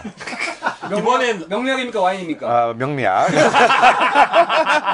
네, 전부 아니 뭐 전날 고산촌에서 닭도 먹고 뭐 전통식당 가서 뭐 30첩 한정식도 먹고 그랬는데 왜 갑자기 그냥 소면? 뭐야 이거? 뭐 이런 분위기 있잖아요. 왜? 이까지 와서 우리가 이따 국수 따위 먹게 생겼냐면 근데 전부 다 아, 이렇게 맛있는 국수는 처음이다. 뭐 이제 이런 그 이제 처음에 계란을 까먹으면서부터 그렇죠. 일단 이제 그 대나무 잎으로 삶은 그 이 계란을 까먹으면서 시작을 하죠. 근데 일본이 그 아브락사스님이 말씀하신 것처럼 여기는 이제 그 중면을 씁니다. 굵은 면을 쓰는데요. 멸치국수와 또 이렇게 이제 비빔국수. 이 두 개 다가 전부 다 이 골목 전체가 이 길가 전체가 다 맛있어요. 거의 똑같은데 다 맛있는 것 같아요. 거의 똑같아요. 나오는 반찬까지도 사실 다 똑같습니다. 근데 이분이 하신 말씀 하나 추가하고 싶은 게 있는데, 이 칠공주집을 가실 때는 아침에 갔을 때는 안 돼요. 근데 이제 11시 반 이후, 점심시간 이후부터는 뭐가 가능하냐면, 이제 붕장어죠. 이 집의 장어는 우리가 안하고라고 부르는 이제 이 안하고로 이제 장어탕을 끓이는데, 이 붕장어 구이를 11시 반부터는 해줍니다. 와우. 팝니다. 그래서 이 집에 또 이 붕장어 구이가, 붕장어 소금구이죠. 이것이 또한 또 참 잊지 못할 매력적인 맛이고 양도 부침해요. 그래서 먹고 입가심으로 장어탕을. 근데 이 장어탕이 또 이게 또 만만치 않은 양이거든요. 그래서 또 이 한 키로 이제 아주 그 장어구이와 탕 모두를 한번. 왜냐면 사실 우리가 언제 또 여수까지 가서 이거 먹으러 가겠어요. 한번 간 김에 두 개 다. 그 오늘 우리가 오랜만에 녹음하러 강원랜드에 와가지고 우리는 막 굉장히 측은한 표정. 선생님 어떻게 뭐 체중은 좀 빠지셨어요? 그랬더니 체중은 그대로야라고 하셨는데 그 이유가 속속들이 밝혀지는 순간입니다 지금. 절반만 먹으면 그만하면 빠지거든요. 자.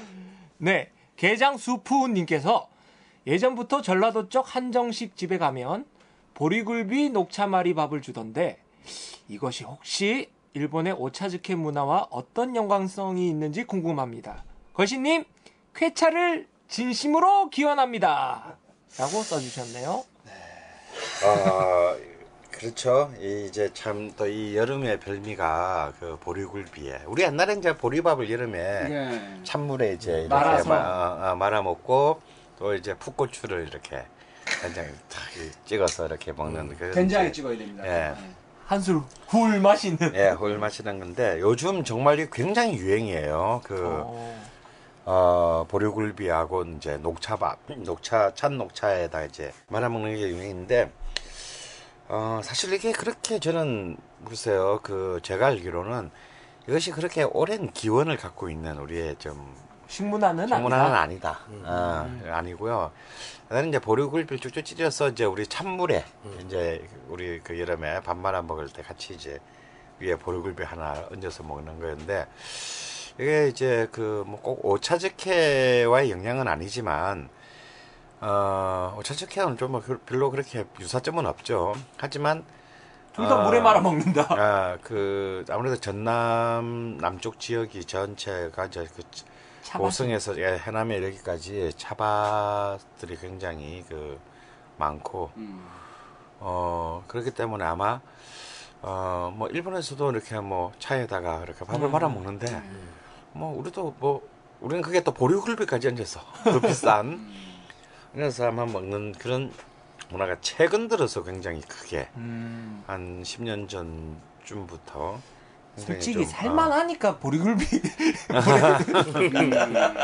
이 보리굴비 없는 집 못 먹죠. 그러니까. 굉장히 비싼 음식입니다. 근데 정말 맛있어요. 네. 정말 맛있어. 환상이죠. 솔직히 일단 집에서 만들려면 보리 항아리 하나와 밀 항아리 하나를 준비해서 이렇게 3개월 동안 이렇게 번갈아 찔러주고 일주일씩 이렇게 찔러서 말려가면서 나중에 그걸 또 굽기 전에는 물에 좀 불려서 정말 많은 손이 가는 음식이고요. 좀 비싸도 정말 먹을만한 음식인 것 같아요. 저는 솔직히 보리굴비에 대해서는 좀 그렇게 집착하지 않은 편인데, 왜냐하면 저는 그 맛에 비해서 가격이 너무 비싼 것 같아요. 솔직히 그렇긴 해요. 그냥 굴비도 맛있는데. 가로 열고 그냥 굴비도 잘 못 먹는데. 근데 그 이 물을 말아서 먹는 밥 중에 장성 쪽에 가면 설탕물밥이라고. 예. 설탕을 거의 뭐 이렇게 약간 흔들면 이렇게 떨어질 정도로 그 차가운 물에 설탕을 섞어서요. 거기에 이제 밥을 말아서 그냥 쌀밥을. 예. 쌀밥을 말아서 고등어구이 하고 신김치 하고 이렇게 내주는 밥이 또 있습니다. 아, 그 상상이 안 되는데. 상상은 안 되지만 진짜 약간 그 밥이 같다. 이렇게 뜨면 국물이 약간 연물처럼 약간 이렇게 톡톡톡톡 떨어지는. 이게 좀 굉장히 상상도 안 가고 좀 뭔가 변태적인 느낌이 있는데 굉장히 오래된 음식이래요. 네, 근데 상상이 안 갔는데 먹었을 때 그 단맛과 그 고등어구이의 그 기름진 맛이 어우러지면서 상상할 수 없는 맛이. 아무래도 또 고등어는 아무래도 장성이면 내륙이니까 자반일 가능성이 크고. 그렇죠. 네. 그러니까 짭조름할 거니까. 그렇죠. 이 짭조름한 맛과 단맛이 굉장히. 저도 그걸 한번 먹어본 적이 있는데 생각보다 첫 숟갈이 약간 힘들거든요. 첫 숟갈에는 이 설탕을 탔다라는 그 고정관념 때문에 그것 때문에 이상하죠. 첫 맛이 딱. 그런데 그 두 번째부터는 단맛이 거의 안 느껴져요. 그리고 그걸 먹는 사람은 그 물을 다 마시고 나옵니다. 아하. 열량은 계산해보지 않았습니다. 아마 굉장할 거라고 생각됩니다. 자, 범나리 조한님이 안녕하세요. 수원에 살고 있는 걸신 애청자입니다. 지난 방송에서 본 수원갈비를 칭찬하시기에 말복 삼아 방문했습니다. 양념갈비를 먹었는데 너무 달았어요. 큰 뼈에 얇디 얇은 고기, 절여진 양념, 영혼 없는 물김치, 노구리 굴처럼 홀에 가득한 매캐한 연기, 관광지 식당처럼 사람만 많았어요. 결국 고기도 남기고 본 수원갈비엔 이제 예전 본 수원갈비가 아니구나 라는 씁쓸한 마음뿐이었습니다. 앞으로 멀리 해야겠어요. 예, 뭐 사실 우리가 그렇게 칭찬한 건 아니죠. 가성 대비, 가성비 대비. 사실 지금 참 수원의 그 갈비집 문화가 공급된 한우의 가격이 너무 커지고 그러다 보니까 이제 수입 고기를 써야 되고. 그래서 이왕 수입 고기를 먹으려면 그냥 차라리 양념갈비가 낫다.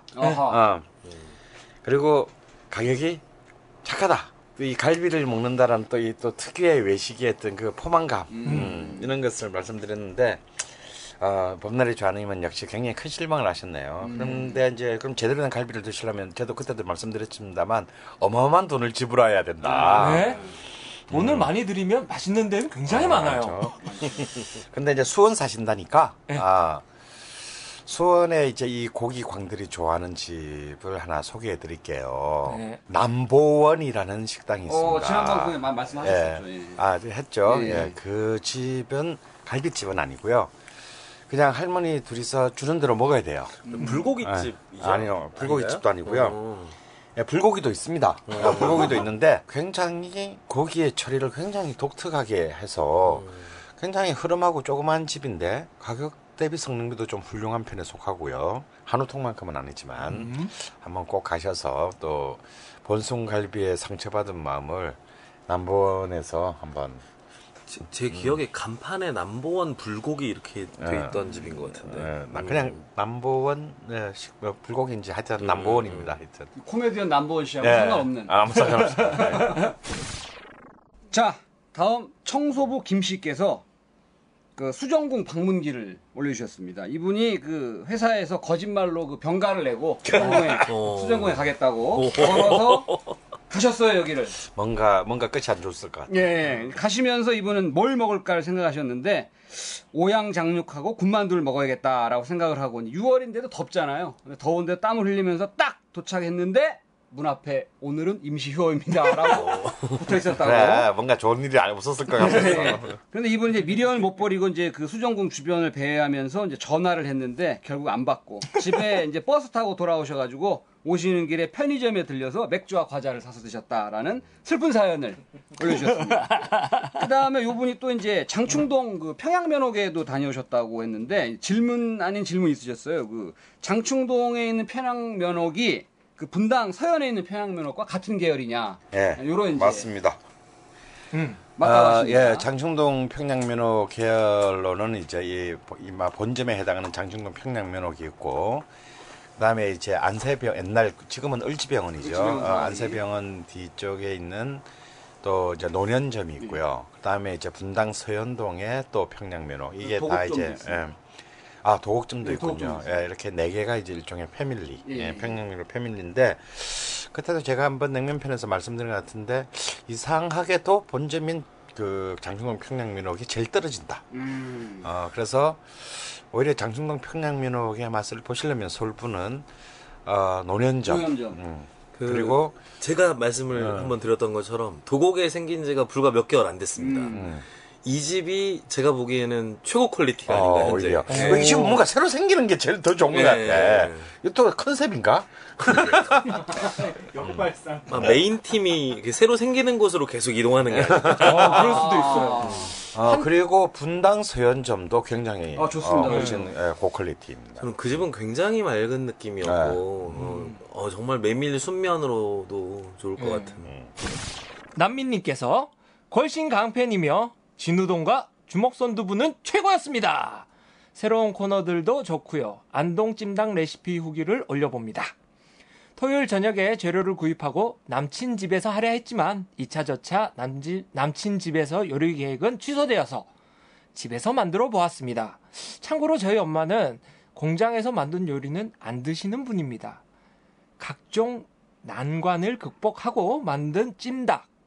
결론은 맛있었습니다! 시판되는 소스 안 드시는 우리 엄마도 맛나게 드셨어요. 혹시 소스 광고 아닌가? 라고 잠시 의심했던 부분. 광고도 안 드는데 무슨 소스 광고? 저희는 광고하지 않습니다. 샘표는 저희를 친구로 생각하지 않나 봐요.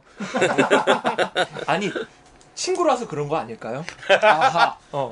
그럴 수도 있겠네요. 광고를 넣자마자 이제 가불관계가 되기 때문에. 네, 이렇게 야, 참 기나긴 사연이 끝이 났습니다. 끝이 났는데 아까 그 N521401께서 그 올려주신 게시판 글 중에 그 코펜하겐에 전혀 모르는 사람인데 찜닭 소스를 갖다 주겠다 라고 하신 분, 그 저하고 그 종환 씨가 이분 사연이 너무 따뜻하다, 우리가 이런 분들이 많으셔야 되는데 자발적으로 이렇게, 그래서 이분한테 저희가 작은 성의를 표현하고 싶습니다. 저희가 이제 그 지지 한 달 전쯤에 말레이시아에 다녀오지 않았습니까? 그 18회에 출연했던 루이 양이, 그 루이 양 어머니가 저희가 돌아오는 길에 각종 말레이시아산 양념과 여러 가지를 많이 싸주셨는데 그중에 그 종려당이라고 팜슈거라고 하는 이걸 굉장히 많이 주셨어요. 근데 저희가 그래서 이분께 너무 그 따뜻한 사연을 올려주셔갖고 감사하는 마음에 종려당을 한 봉지 저희가 보내드리고 싶으니까 종환 씨 그 메일 주소를 알려주시면 저희 한 봉지 보내드리겠습니다. 제 거 보내드릴게요. 제 걸로 보내드릴게요. 네. BBORRO0306 다음점넷입니다. 그러고 보니까 뭐, 참 우리가 오래간만에, 방송을 하다 보니까 사연 소개로 일부가 다 끝난. 참. 그래서 우리는, 이번 사연 소개 뒤에 바로 노래를, 하나. 그것도 신청곡으로. 예, 신청곡으로. 아마 신청곡은 우리가 처음이죠. 최초. 네, 그렇게 되네요. 네. 떠나가는 배님이, 저번 주에, 정말 굉장히 변태적인 노래를 하나 신청해 주셨어요. 또 아이디가 떠나가는 배니까, 아무래도 정태춘 형 팬인 것 같아. 근데 이제, 박은옥 님이 부른 꿈꾸는 여행자. 사실 웬만한 정태춘 박은옥 팬이라고 하더라도 잘 알지 못하는, 별로 잘 많이 팔리지 않은 최근 음반에 수록된 그 노래인데, 이 노래를 무려 은옥의 누나가 부른 노래를 우리의 그 이종환 님이 불러주면 좋겠다, 이런 말도 안 되는 주문을 했어요. 그래서 우리는 또 이걸 또 고스란히 하지 뭐 됐는데, 제가 없는 동안에 우리 종환군하고 희철 베이스가 남양주의 남가이버님 이재훈님 댁에 놀러 가셨는 것 같아. 근데 그 또 우리 남가이버님의 또 이 작업실이 또 완전 죽이잖아. 그렇죠. 안에 뭐 다 모든 악기가 다 있어요. 모든 악기가 다 있고 뭐 하여튼 인간이 놀 수 있는 모든 게 다 있어요. 근데 거기서 그 지역 또 밴드의 일원이신 남가이버님하고 이재훈님하고 희철군이 아예 밴드로 연주를 해서 현장에서 녹음을 했다고 합니다. 네. 그런데 또 골 때리는 게 오늘 우리 강원랜드에서 녹음을 하는데 대구에 납품하고 올라오시던 남가이버님과 이재훈님이 여기 지금 밤 12시가 넘었는데 우리 집에 계세요. 그래서 이게 어떤 일인지 모르겠어요. 나는. 네, 남가이버님 나와 계십니다. 네, 안녕하세요. 네, 네, 이재훈 형님 나와 계십니다. 예, 반갑습니다. 네. 아니 근데 도대체 어떻게 하다가 이 아무도 모르는 곡을 이 같이 연주하고 녹음을 하게 되신 거예요? 아, 누군가가 네. 희철 베이스인가 봐요. 뭐 끼적끼적 악보도 없이 네. 가사도 없이 줄 쫙 꺼놓고 코드만 적어놓고 네. 이거 했으면 좋겠다라고 해서 베이스는 근음만 해주세요. 네. 그거는 됩니다. 네. 라고 했다가 생전 처음 부른 노래인데 네. 다행히 난 찬송한 줄 알았어요. 그래서, 그러니까 노래 제목도 가사도 예, 그래서, 들어본 적도 없는 네. 노래를 그냥 코드만 보고 하셨구나. 네네. 저도 뭐 코드는 뭐 네. 저도 아니까 네. 치라는 대로 치면 되겠다 싶어서 해봤는데 이게 명색이 기타가 할 소리야. 네. 아 그러면 우리 재훈님이 기타. 네. 그리고 남가이버님이 베이스. 하죠 저는. 어, 베이스. 네. 그리고 그러면 희철이가 드럼을 쳤어요. 아. 네, 근데 가지고 계신 악기들은 예술이야. 보통 뭐 뮤지션들이 가질 수 없는. 에, 본래 그래. 아마추어 사진작가들 장비가 제일 좋대. 그래서 그 작업실에서 녹음을 이렇게 하다 보니까 약간 미사리 같은 느낌이 나요. 네. 어째 우리가 그래도 자체에서 녹음한 걸로는 이렇게 뺀 풀밴드 편성의 녹음은 처음이에요. 처음이잖아 또. 네. 야, 정말 날로 그득 발전하는 포터블 휴대용 녹음기로. 네, 휴대용 녹음기 한 대로. 네. 너무 재밌었어가지고요. 네. 그 저는 바람이 자주 좀 저희를 이용해 주셨으면 좋겠어요. 아, 네. 근데 정말 그러고 싶은데요. 남양주 너무 멀어. 근데 악기 싸갖고 올게요. 근데 그날 분명히 낮술 드셨죠? 아니요, 술은 안 먹었어요. 안 드셨어요? 근데 야, 맨정신에도 이걸 하실 수 있다는 게 대단하세요. 제가 느낀 건데 두 분도 취미로 하시지만 악기에 대한 그 자부심이 뚜렷하신 분들이고 이분들이 프로인 희철이를 보더니. 딱 꼬리를 내리고 시키는 대로 하시더라고요.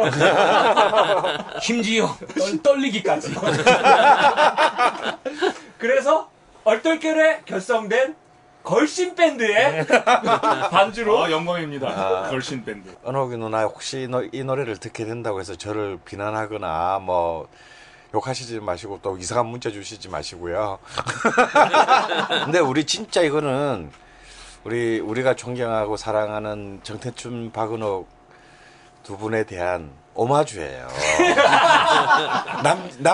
남양주 용인 연합 밴드. 예, 걸신 밴드와 이종환이 함께하는 꿈꾸는 여행자 남가이버님의 남양주 스튜디오에서 라이브로 녹음했습니다.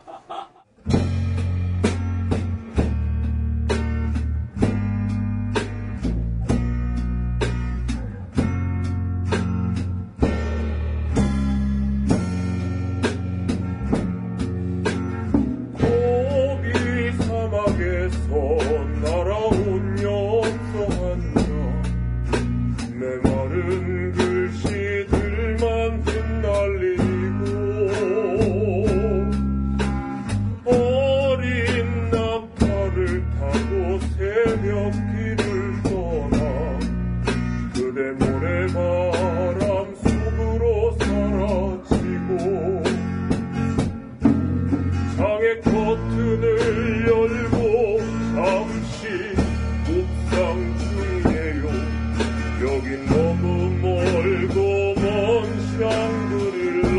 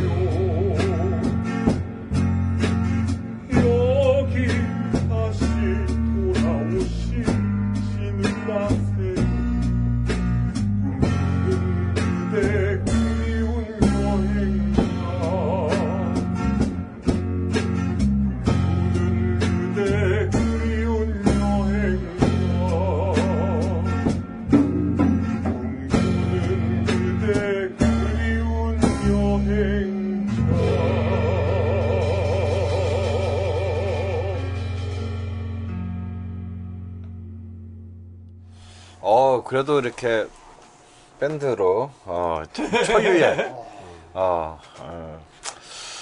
근데 좀 약간 뭔가 이상한 거 같죠. 근데 이제 반주가 밴드로 돼서 뭐 그 좋은 점도 있었는데 그 종환이가 이 성악 발성으로 오랜만에 성악 발성으로 한 뭔가 노래 자체가 경건하게 들렸어요.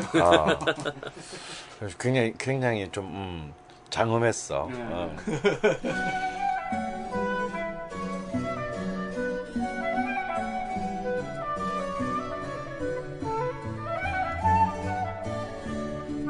음식에 담긴 역사와 미학을 꼭꼭 씹어서 당신의 입에 넣어드립니다. 걸신의 음식 인문학.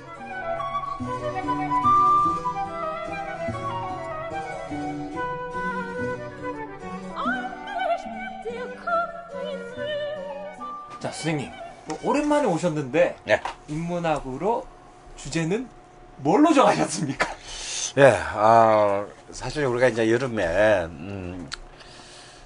사실 굉장히 많은 땀을 흘리고 네? 또 어찌 보면은 제가 이번에 봉화지김에 걸린 것도 보면 결국 이제 막 어쩔 수 없이 이제 기력도 떨어지고 또 이제 뭐 면역성도 떨어지고 그래서 뭐 많이 그 작년에 비해서 한 2배쯤 봉화지김 환자가 생겼다.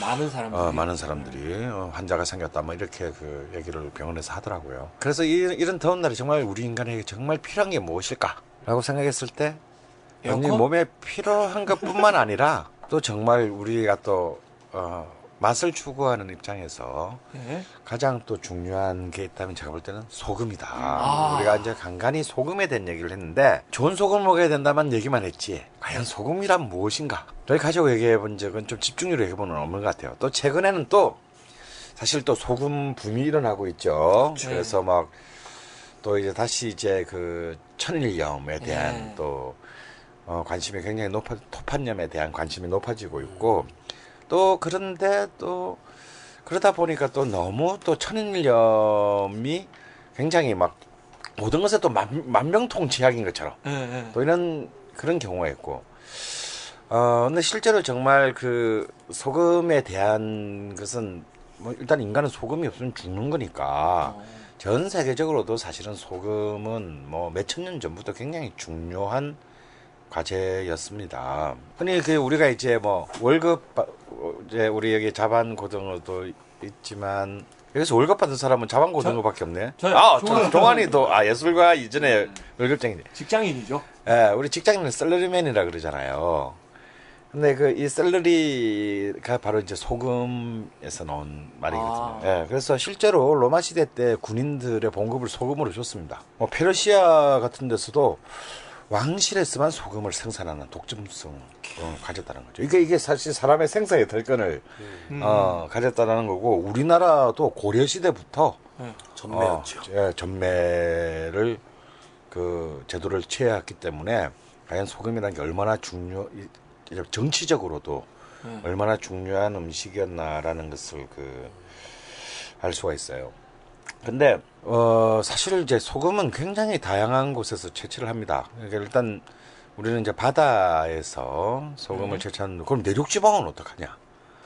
그럼 이제 호수가 크게 있는 곳은 이제 그 호수에서도 이제 소금을 채취를 했고요. 그런 것마저도 없는 이제 굉장히 그 깊은 내륙에서는 이제 암염이라고 해서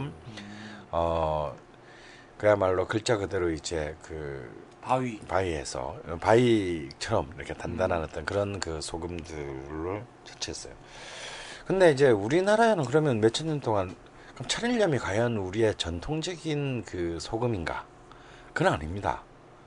그런 거예요. 예, 사실 우리나라의 전통적인 소금은 우리가 이제 그 전오염 혹은 자염이라고 부르는 소금이죠. 사실상 거의 멸종되다시피 했어요. 아마 그 다큐멘 어느 그 KBS인가 뭐 어디선가 옛날에 한번 자염에 대해서 다큐멘터리를 한 게 있고, 저도 사실은 그 다큐멘터리를 보기 전에는 자연이 어떻게 만들어지는지를 몰랐어요. 근데 그 다큐멘터리를 보니까 정말 처절하더라고요. 정말 우리가 소금을 얻기 위해서 어떻게 우리의 선조들이 했는지. 그건 이제 그야말로 조수 간만의 차가 심한 개펄에서 바닷물을 듬뿍 머금은 어떤 개펄이 이제 물이 쫙 빠지고 난 뒤에 그 개펄의 흙을 어느 정도 이제 건조시키고, 그 건조시킨 그 개풀의 흙을 바닷물을 투과시켜서 이제 염도를 극도로 올리는 함수를 만들고, 그래 그 함수를 이제 나무를 떼가지고 이제 존나 끓여가지고 이 소금을 채취하는 방식인데, 이 과정을 실제로 재현을 그 태안 지방에서 그 방법을 전수받은 또 난가이브 님이 그러고 보니까 동영상을 보내줘가지고 우리가 봤죠. 근데 그렇게 해가지고 그 엄청난 노동 과정을 통해서 그 소금을 채취하는데, 이 자염을 만드는 이제 조건이 뭐냐면 바닷가고 조수 간만의 차가 심해야 되고 갯벌이 있어야 되고, 무엇보다 바닷가 가까이에 나무가 있어야 돼요. 소나무가 그것도. 불을 떼야 되니까. 그러니까 이제 이 근처 나무는 다 그냥 아작이 나는 거지 뭐. 그렇게 해서 이제 이제 우리는 자염을 만들어서 먹었고, 이것은 뭐 아주 아래부터 저 북쪽의 평안도 해안까지에 이제 쭉 이르러서 이제 이런 그 소금을 생산을 해서 했습니다. 근데 이제 사실은 이제 이 천일염을 우리가 이제 생산하게 되는 것은 사실은 20세기 와서입니다. 1907년 정도에 처음으로 이제 천일염을 만드는데, 이 천일염 이제 처음 우리가 이제 그때 이제 대한제국 이제 일본에 먹히기 직전 대한제국 말기 때 처음 만든 거는 우리 경기도에 있는 주안이에요. 이 주안에 이제 시험적으로 새로운 방식의 이제 이 염전을 만들고 이제 만드는데, 이제 이후에 이제 이른바 식민지 시대 이제 일제 강점기가 시작되면서 이제 전국적으로 이제 이 천일염의 제조 방법이 기존의 전통적인 방식의 자염을 밀어내게 됩니다. 그거는 이제 꼭 그게 일본이 우리를 지배했기 때문이 아니고요. 사실 어쩔 수 없는 시장 논리 때문이었어요. 그러니까 자염을 만드는 비용, 이제 생산 비용이 만드는 것보다 천일염을 만드는 비용이 훨씬 쌌기 때문입니다. 거의 한 6.5배 정도. 그러니까 이게 뭐 한두 배면 어떻게 해보겠는데 이게 6.5배 되니까 사실은 전통적인 방식의 자염 생산으로는 이 천일염의 생산량을 따라갈 수가 없는 거죠. 이게 쉽게 말해서 단가를 맞출 수가 없는 겁니다. 그래서 이제 자염은 이제 자연적으로 시장이 도태되게 되고, 이때는 또 이제 우리나라 철도가 쫙 깔리게 되기 때문에 이제 그 이 소금의 유통이 굉장히 그 활발해지고 활발하고 그 원활하게 됐어요. 사실은 이제 이 기존의 전통적인 방식의 그 자염을 이제 재래염이라고 부르고 이제 이 천일염을 외염이다. 외염. 외염이다. 이렇게 부르기도 했습니다. 근데 이 천일염이 이제 사실상 더 이렇게 확대되는 것은 사실은 해방이 된 직후, 이제 그 1946년에서 47년경에 천일염의 생산이 이제 비약적으로 발전이 됐는데, 여기는 이제 이 비금도, 전남 그 비금도 출신의 그 박삼만이라는 분의 공헌이 컸습니다. 이분이 이제 평양의 주울 염전에서 이제 일본인 염전에서 이제 염부로 굉장히 그 힘들게 하면서 그 이 염전 기술을 터득하고 터득해가지고 자신의 이제 그 고향으로 돌아와가지고 그 손봉훈이라는 그 지역 유지를 설득해가지고 협동조합을 만들어요. 이름들이 심상치 않습니다. 그래서 이 박상만이 이제 첫 번째 이제 조합장이 되면서 이제 이쪽에 폭발적인 이제 우리 보통 뭐 신안 소금 뭐 천일염 그러잖아요. 이제 이른바 신안의 그 신안 소금의 시대가 열리게 되는 거죠. 그래서 이제 뭐 그리고 이것이 이제 또 더 비약적인 또 계기를 맞이하게 되는 건 전쟁입니다. 그래서 이제 전쟁 때 피난민들이 이제 남쪽으로 이제 내려가다 보니까 사실 이 염전이라는 건 어마어마한 가혹한 노동력이 필요하거든요. 그래서 우리 옛날에 얼마 전에도 뭐 염전에 노예처럼 끌려가가지고 막 이렇게 됐잖아요. 근데 전쟁 때 이제 많은 피난민 유휴 노동력들이 몰려들면서 그 신안의 증도의 그 태평염전이라고 있는데 이게 한 140만 평 정도 됩니다. 그래서 이제 이 염전에서 이제 대규모 이제 그 생산이 그 시작되고 전남 지역에서만 한 1,000개가 넘는 염전이 와우. 그 만들어졌는데요. 지금 현재 전남에서 나는 염전에서 나오는 천일염이 한 25만 톤 정도고요. 우리나라 전체 천일염의 한 87% 정도를 그 차지하게 됩니다. 근데 이 천일염요, 왜 외염이라고 불렀냐면 이게 이제 아무래도 개펄 그 자체에서 이제 자연 건조를 시키는 거잖아요. 그래서 이제 이 소금을 이렇게 밀어서 이렇게 이제 추출하게 되다 보니까 불순물이 많이 섞이게 돼. 그렇죠. 자연 같은 경우는 이제 그걸 갖다가 그래서 몇 차례 함수를 만들고 걸르고 끓여서 불순물을 날려버리는데 이거는 그냥 소금이 섞이게 되는 거야. 그래서 이제 우리가 소금이 어떤 소금이 좋냐 나쁘냐 한다면 미네랄 함량 뭐 마그네슘 뭐 이런데 사실 마그네슘이 너무 많은 거야. 그래서 이 소금이 뒷맛이 굉장히 쓴맛이 남아서 사실은 이제 이 전통적인 자염의 맛을 기억하는 사람들한테는 천일염의 이제 그 외염이다. 이게 맛이 너무 이상해. 그래서 이제 이 소금의 이 마그네슘을 빼기 위해서 이제 이 간수를 이제 이 천일염을 몇 년 동안 묶여서 이 뺀다는 게 뭐냐면 이 쓴맛 마그네슘을 빼는 거예요. 그래서 이제 이 소금이 이제 만들어지게 되고, 근데 이 천일염의 역사도 사실은 굉장히 자염은 이미 이제 거의 멸종됐고 거의 대가 끊겼고, 근데 이 천일염의 또 팔자도 그렇게 순탄치가 않아요. 근데 이 천일염은 처음에는 이제 우리가 흔히 지금 토판에서 시작합니다. 글자 그대로 개펄 바닥에서 했는데 이게 방금 말한 이유로 너무 순수한 소금을 추출하기가 너무 힘들고 그러다 보니까 이제 옹기판을 깔아. 옹기? 이 바닥을 이제 이 타일로 이게 이제 이 타일 전이 옹기야. 그래서 처음에 토판, 그다음에 옹기판, 그다음에 타일을 깔고, 다음에 장판으로 PVC 장판으로 막. 그러니까 이 참 이런 참 험난한 역사를 하다가 다시 지금 이제 토판으로. 요새는 또 불순물을 아예 없애겠다고 유리를 깔기도 하죠. 유리를 깔, 유리까지 깔죠. 그리고 이제 근데 결국은 이제 이것들을 다시 걷어내고, 아, 또 뭐 아무래도 이제 아무래도 바둑 가면 개풀에서 만드는 의미가 없게 됐잖아요. 그래서 이제 다시 이걸 걷어내는데 많은 정부의 보조금을 또 지원을 그 하면서 다시 토판으로 다시 회귀해서, 왜냐면 토판으로 아무래도 소금을 하게 되면 이제 바닥에 유리나 이제 장판을 깔아놓는 것보다 일단 생산력이 굉장히 떨어집니다. 그래서 비쌀 수밖에 없어요, 토판염이. 그러니까 한 4배에서 6배 정도 비싸죠. 똑같은 천일염이라도.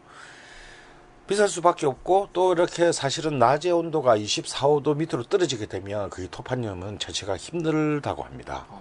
그야말로 수많은 변수와 자연의 함정과 싸워야 되는 그런 이제 따위 있는 데다가, 이제 드디어 여기에 이런 이제 그 예측 불가능한 이 천일염의 세계에 도전장을 던지는 새로운 소금이 등장을 하게 되죠. 바로 이제 기계염, 이제 제재염 혹은 정제염이라고 부르는 이른바 이제 공장 생산 소금이 이제 등장하는 겁니다. 근데 여기서 우리가 좀 생각해볼 게 있는데, 이게 한 6, 7년 전에는 그 우리 그 음식 칼럼니스트로 유명한 황교익 씨가 이 천일염 붐이 일어날 때 과연 천일염이 진짜 좋은 소금이냐, 이 가지고 한번 비판을 제기했다가, 제가 볼 때 굉장히 정당한 문제 제기인데 이 비판을 제기했다가 완전히 이제 천일염 생산자로부터 맹폭격을 당해가지고 이제 아주 난리가 난 적이 있었어요. 또 해필 그게 또 조선일보의 연재 중에 일어나가지고 또 염전으로 또 다 전담이 있잖아요. 네. 그래서 이제 애매한 그런 복잡한 문제가 생긴 적이 있습니다. 근데 황교익 선생이 제기한 문제는 굉장히 제가 볼 땐 정당한 문제 제기였다고 봅니다. 그게 뭐냐면, 과연 우리가 제재염, 그러니까 기계염이라고 부르는 게 진짜 인공염이냐, 화학 소금이냐, 아니다 이거죠. 사실은. 다만 그것도 바닷물을 가지고, 다만 그 과정을 이제 바닷물을 전기분해를 시켜서 만드는 소금이다. 그러니까 이온 수지막을 통과시켜서 나트륨 이온과 염소 이온만을 추출해 가지고 이제 소금으로 만드는 거고, 나머지 요소들을 전부 다 제거하고. 순수한 NaCl 결정인 거죠. 그러니까 순수하다기보다는 이제 99% 정도의 거의 순수함에 가까운 이제 소금을 만드는 건데, 이 재료 자체가 어떻게 어떤 인공적이거나 화학적인 요소에서 얻은 게 아니기 때문에, 다만 어차피 우리가 천일염도 결국은 바닷물로 만드는 것이고, 그랬을 때 과연 이제 이 기계염, 정제염보다 과연 천일염이 우울한 게 뭔가? 흔히 이제 미네랄과 이제 이른바 마그네슘 이런 부분을 얘기하는데, 사실 이제 그 부분도 사실은 이제 흔히 그 비교를 하자면, 이 미네랄 부분이 기계염은 한 0.25%라면 사실 그 신안의 천일염이 한 3.2% 정도다. 근데 과연 이 3.2%가 0.25보다 물론 훨씬 많은 건 사실이지만, 사람이 하루에 채워야 될 이런 그 요소들 중에 굉장히 무시해도 좋을 정도의 차이라면 과연 이것이 문제다. 근데 이제 특히 우리가 흔히 이제 천일염이 그래도 끝맛이 달다, 맛이 있다 라고 하는 것도 사실 그 이유가 뭐냐면, 이제 황교익 씨의 주장은 그리고 실제로 사실이기도 하고요, 염소와 나트륨을 제외한 부분이 약 한 15%가 비어요. 100에서 근데 이게 다 무슨 어떤 미네랄이나 아미노산이나 이른바 인간의 몸에 좋은 요소만이 아니고, 사실 그 중에 8에서 13%는 사실상 수분이거든요. 그렇죠. 물이라고. 근데 여기에 천일염에 약간의 사기가 있다. 사실은 이거 그냥 물을 함유하고 있는 것 뿐인데, 그래서 덜 짠 것인데, 기계 99%가 NaCl인 염화 나트륨인 기계염에 비해서 다른 요소가 아니라 물을 머금고 있으니까 사실은 염도가 낮은 것뿐인데 이것을 사람 몸에 좋다라고 생각하는 것은 사실 말이 안 되고, 만약에 그 물을 만약에 완벽하게 우리가 간수를 빼서 완벽하게, 왜냐하면 체중물도 보면 좀 뽀송뽀송한 게 있고 좀 축축한 게 있어요. 네, 맞아요. 그러면 그 물을 빼버리면 당연히 NaCl 요소가 확 올라갈 것이고, 그러면 그 비율이라고 하는 것은 그 물이라는 변수 때문에 천일염이 과연 그렇게 좋다라고 주장하는 그 의미가 사실상 그렇게 큰 의미가 없다. 그리고 그 기계염이 그러면 그렇게 뭐 인류의 적이나 단순히 어떤 그런 염도가 너무 높다라는 이유만으로 마치 건강의 적으로 공격받아야 될 것인가. 근데 이때가 좀 미묘한 것이 천일염에 대한 굉장히 정부 차원의 지원과 띄워주기. 대대적인 홍보. 이런 것들이 이제 맞물 때예요. 난 천일염밖에 없는 줄 알았어. 그래서 이거는 또 뭔가 또 이거는 정부가 국민들을 상대로 치는 약간의 사기가 아닌가. 이런 이제 문제가 이렇게 좀 비화된 적이 있었습니다. 근데 정작 기계염 쪽에서는 아무런 그 입장을, 반응이 없었습니다. 왜냐하면 우리나라에 기계염을 만드는 공장은 하나뿐이에요. 어디? 한주. 아. 네. 기계염 만드는 공장은 사실 하나입니다. 근데 이게 우리나라에서 기계염을 만들게 된 또 계기가 재밌는데요. 이건 박정희 정부의 2차 경제개발 5개년 계획 때문입니다. 이때 그 석유화학 지원 공단을 만드는데 우리가 자염을 만들 때 제일 필요한 게 제일 많이 들어가는 비용이 뭐냐면 그 불을 때는 연료 비용이거든요. 그렇죠. 근데 이제 이 울산에 바로 우리 종안이의 고향 울산에 석유화학 대규모 석유화학 공업 단지를 조성하는 과정에서 이른바 거기서 발생하는 유효 에너지가 열 에너지를 이용하자. 그렇게 해서 이제 굉장히 저비용으로 바닷물을 해수를 끌어들여서 소금을 만드는 데 성공한 거예요. 그래서 이제 이거는 69년도에 이제 이 석유화학 지원공단이 만들어지는데 본격적으로 기계염을 생산하기 시작한 것은 79년부터입니다. 그리고 이것이 87년에 이제 드디어 민영화돼요. 한주 소금이.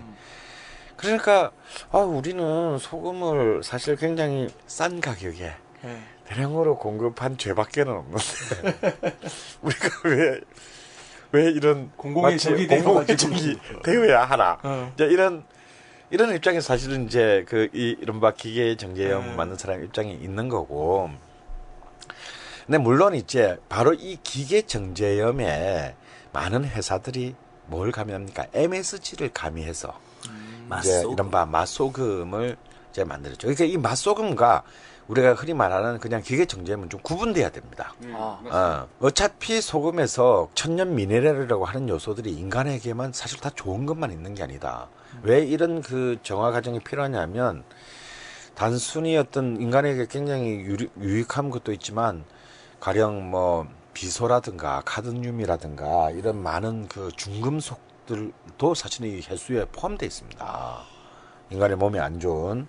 그러니까 이런 것을 이제 사실 어찌 보면 기계염은 완벽하게 다 제거해주고 다 제거를 한 거죠. 근데 그걸 제거하면서 이제 다른 또 같이 이제 다 제거할 수밖에 없는 거죠.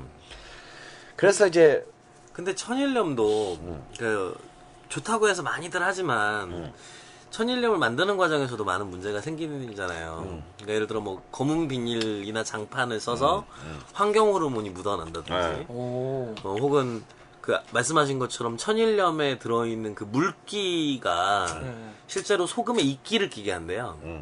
그래서 이 이끼를 제거하기 위해서 실제로 염산을 쓰는 경우가 많이 있어요. 그게 진짜 최악의 경우죠. 네. 그래서 그런 문제들이 있어서 천일염이라고 해서 무조건 좋은 건 또 진짜 아닌 것 같아요. 물론 제가 이렇게 말씀을 드린 것이 천일염을 폄훼하려는 의지가 아니라 천일염을 우린 좀 더 정확하게 알고 먹어야 된다. 그리고 제가 볼 때는 굉장히 많은 공정이 필요하지만 가장 완벽한 방식에 어쩌면 우리에게 맞는 소금 생산법은 가장 우리의 전통적인 자연의 생산법이 아닌가. 완전 옛날로 돌아간. 네. 근데 아까도 말했지만 그 자연은 생산비의 경제 논리에 밀려서 몰려났고 지금도 이제 태안에서는 다시 그 자연의 그 생산을 그 이제 다시 재개 맥을 다시 새롭게 되살려서 재개하고 있습니다. 뭐 이 부분에 대해서는 우리 또 이종환 군이 인터뷰를 따로 하셨대요. 그건 조금 이따가 좀 들어보기로 하고요. 63년부터 또 이 천일염이 또 철퇴를 맞게 되는 것이 맞게 되고 결과적으로 나중에 이제 기계염이 시장을 잠식할 수밖에 없었던 것은 이 천일염이 식품이 아니라 광물로 분류됩니다. 왜냐하면 이것의 어떤 좀 뭔가 이렇게 그 이 만드는 방식이 너무 들쭉날쭉하고 이 구성 요소가 예측 불가능하기 때문에 과연 이것을 이제 이것의 식품 안전도의 차원에서 사실은 이른바 퀄리티 컨트롤이 될 수가 없는 대상이라고 판단했기 때문이죠. 식용으로 써도 좋은가? 아, 그래서 이제 이 광물로 분류된 그 천일염은 92년에 이르면 아예 식품 공전에서까지 제외가 돼버려요. 식품이 아닌 거 이제. 게다가 이제 이 97년도엔 또 수입 소금의 수입 자유화까지 또 이르게 되고, 그래서 이제 천일염은 굉장히 큰 타격을 받고 또 정부가 염전을 해서 이제 폐업을 하면은 이제 폐업 장려까지 합니다. 보상금까지 주고. 한때 막 장려했다가. 그러니까 정말 골 때리는 거죠. 이게 참 이 천일염의 역사에 제가 팔자가 유구하다라고 말하는 게, 그러다가 여러분 놀라지 마세요. 2008년에야 다시 우리의 천일염이 부활. 식품으로. 그러니까 천일염이 지금 식품으로 인정받고 이렇게 막 장려된 것은 6년밖에 안 됐어요. 오. 사실은 그 어마어마한 그 우여곡절을 겪었. 그게 이제 사실 한국에서의 진짜 진정한 소금의 역사는 이제부터 이제 시작이다라고 이제 봐야 되는 거죠. 이제 우리가 그 신안, 특히 신안의 그 천일염들을 이제 소개하면서 제일 많이 썼던 카피가 뭐냐면 이제 세계에서의 그 이른바 천일염 가장 대표적인 소금으로 보면 프랑스의 게랑드 소금과의 그 비교입니다. 우리가 게랑드 소금보다 뭐 훨씬 더 많은 미네랄을 품고 있다, 뭐 2배 이상의 미네랄을 품고 있다, 뭐 이제 좋다는데, 저는 실제로 그 제가 이제 옛날에 그 식당을 할 때 저희 클럽에서 1년에 한 번씩 뭘 소금 파티라는 걸 직접 해봤어요. 전 세계 한 16개국의 소금을 수입해서. 그러니까 블라인드 테스트를 했습니다. 그래서 딱 이렇게 소금 접시를 하나 만들어요. 그래서 번호를 1번부터 16번까지 붙여. 그래서 뭐 여기에는 히말라야 암염, 뭐 하와이의 화산염, 뭐 미국의 소금, 영국의 소금, 뭐 프랑스의 부르타뉴의 뭐 소금, 뭐 게랑드 소금, 키프로스의 소금, 물론 그리고 우리 신안 천일염도 고사에 싹 집어넣고. 그리고 이제 차돌배기를 쫙 테이블마다 깔고 한 20명 좀 먹는다라는 사람만 딱 받아가지고 그 1번부터 찍어 먹는 거예요. 그래서 여기에 우리나라 소금이 딱 맞추기. 그 다음에 제일 맛있는 소금, 제일 맛없는 소금을 제가 매년 했습니다. 그런데 놀라운 것은요, 맛있는 소금에 표가 몰리더라는 거예요. 어디로요? 근데 제일 표가 많이 몰린 것은요, 키프로스의 화산염이었습니다. 그리고 놀라운 것은요, 게랑드는 언제나 하위권이었다라는 거예요. 게랑드에서도 또 저는 또 특히 맛은 없구나. 그 꽃소금, 제일 처음 채취한 그냥 게랑드 소금보다 보통 한 4배쯤 비쌉니다. 그걸 썼음에도 불구하고 게랑드를 높이 평가한 사람은 2년 연속 거의 없었어요. 근데 더 놀라운 것은요, 신안 소금을, 우리나라 소금을 맞추는 것은 한 20명을 하면 8명 정도가 맞춰요. 우와, 많이 맞춘다. 16개 중에서 한 개를 찾아낸다는 게 굉장히 어려운 일이잖아요. 네, 다 짠맛인데. 다 짠맛인데.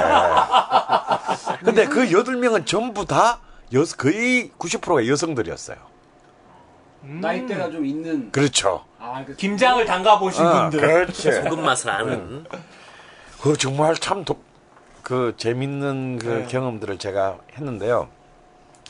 그런데 사실은 지금 현재 우리가 신원의 천일염을 계량드 소금과 비교한다는 건 제가 볼 때 조금 무리입니다. 왜냐하면 계량드 소금의 역사는 1000년이 넘어요. 와.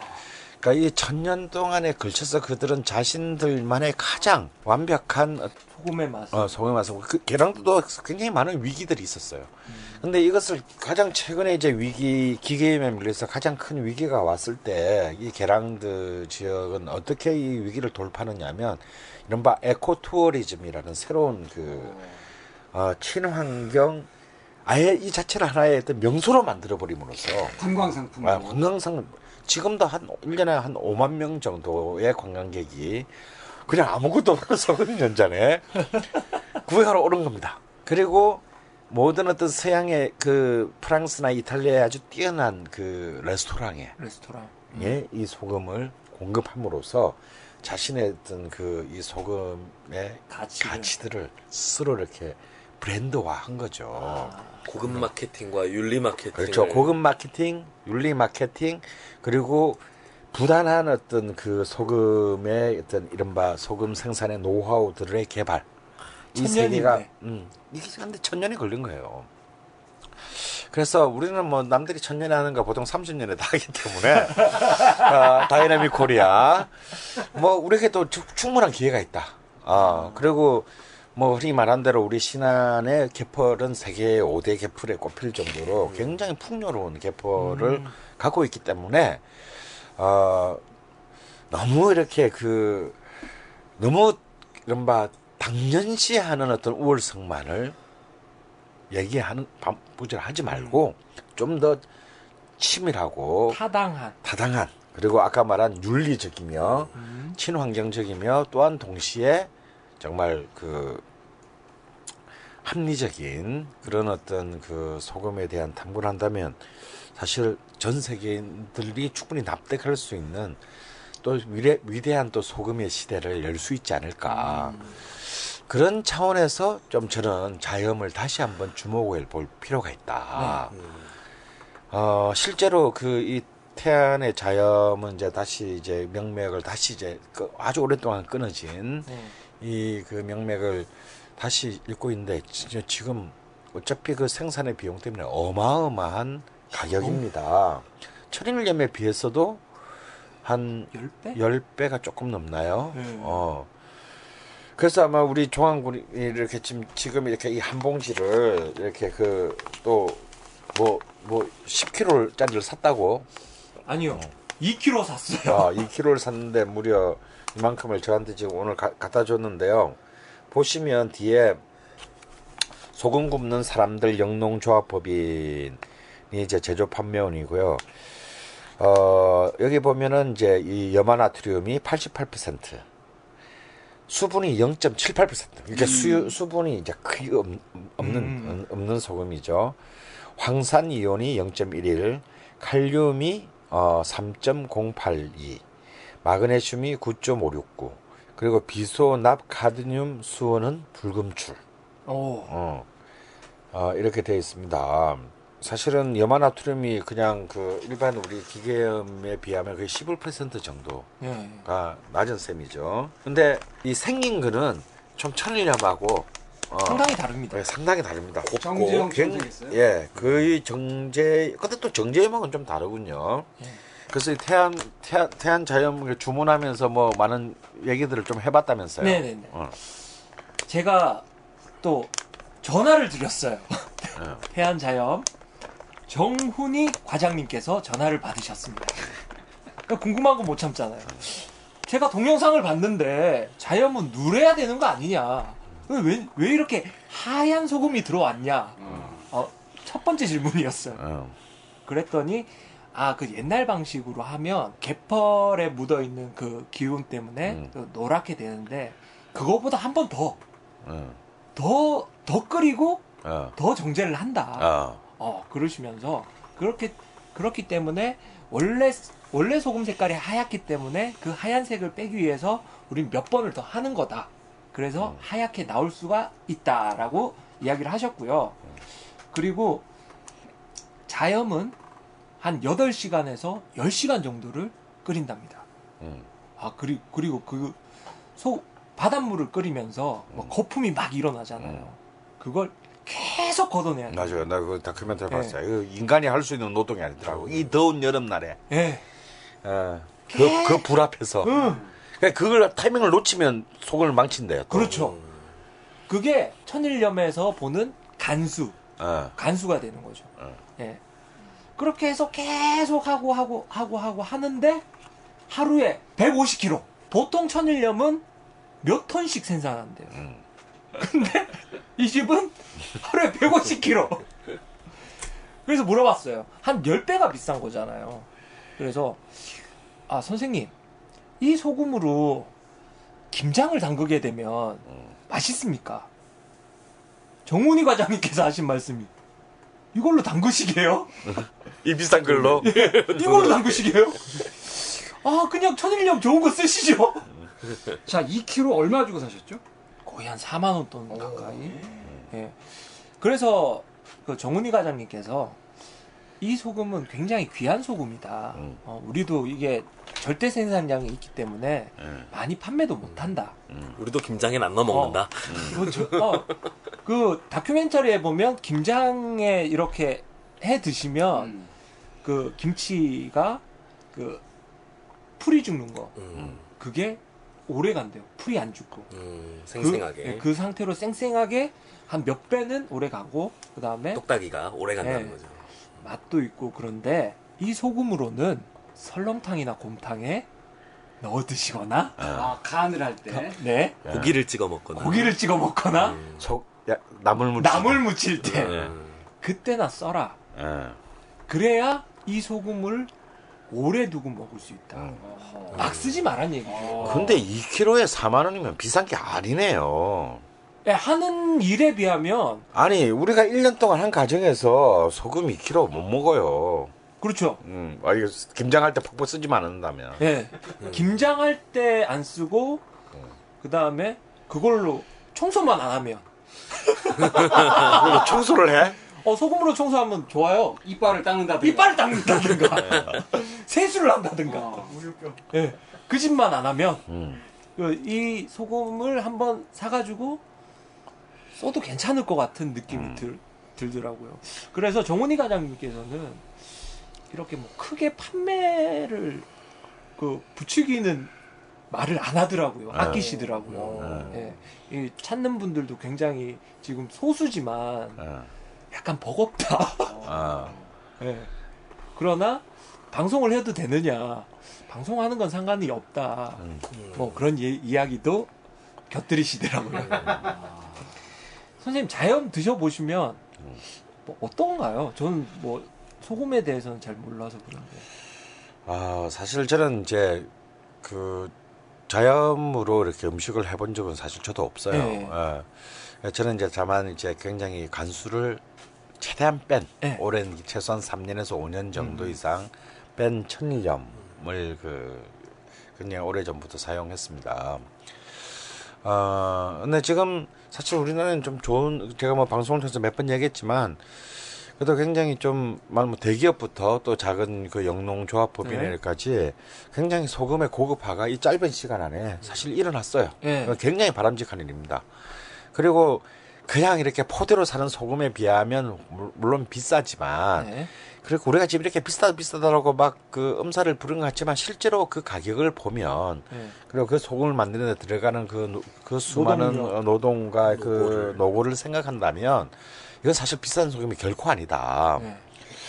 그래서 일단 첫 번째로 어떤 기계염이나 정제염에 대한 어떤 너무 이렇게 지나친 또 오해도 좀 벗어야 되고 또 하지만 그럼에도 불구하고 또 천일염이나 또 우리 전통적인 방식의 자염의 어떤 그 좀 더 계속된 진화가 앞으로 또 우리는 또 필요하다. 그러면은 좀 우리의 또 식문화가 우리 식문화에 소금 안 들어가는 게 어디 있어요. 그렇죠. 네. 그래서 사실 좀 재밌는 게 있어요. 우리가 이게 짜다 막 그러잖아요.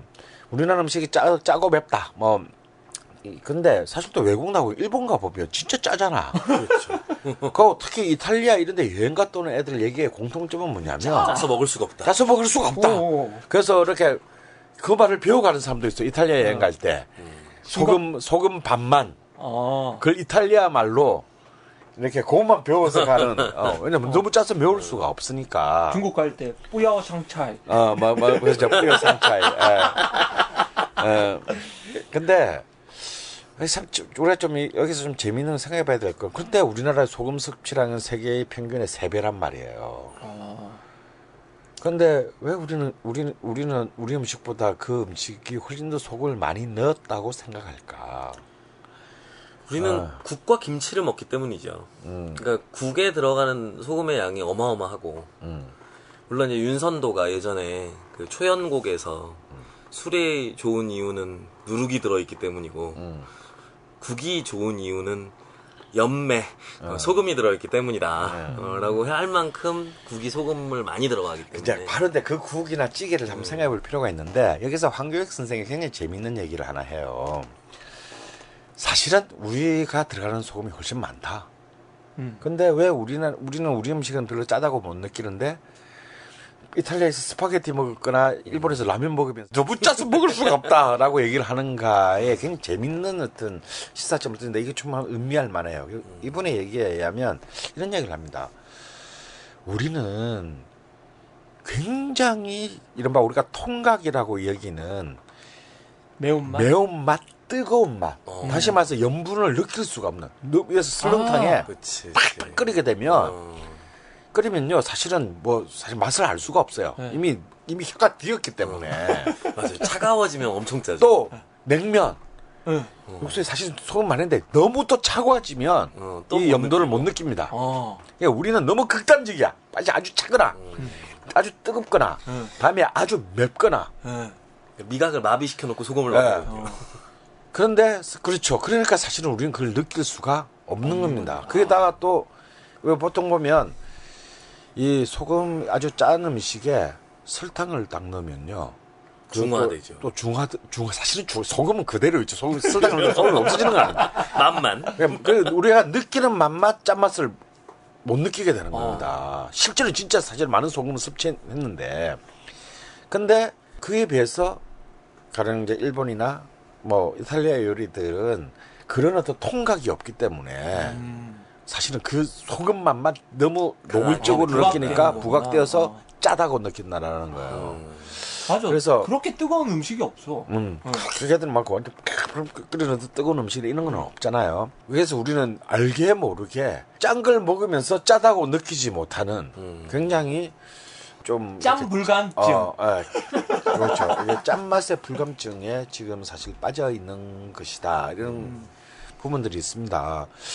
실제로 소금은 우리에게는 꼭 필요한, 소금에서 우리 인간은 생존을 할 수, 모든 어떤 지상의 생물들은 생존할 수가 없는데, 그렇다고 해서 소금을 너무 많이 과도하게 섭취하게 되면 사실은 당연히 또 많은 또 대가를 지불을 해야 됩니다. 게다가 또 그 소금의 질이 굉장히 이제 많은 불순물이 섞여 있는 경우라면 더욱더 위험할 수 있겠죠. 아까 말한 염산으로 이제 최후 처리를 한다든가 이런 이제 되면은 이거는 진짜 걷잡을 수 없는 그런 위기들을 스스로 이제 자초하는 꼴이 될 것이기 때문에, 우리는 좀 더 좋은 소금의 문화를 만들어야 되고, 그 다음에 그 소금을 가장 적절하게 구사하는 그런 이제 맛의 문화를 좀 다시 만들어야 된다.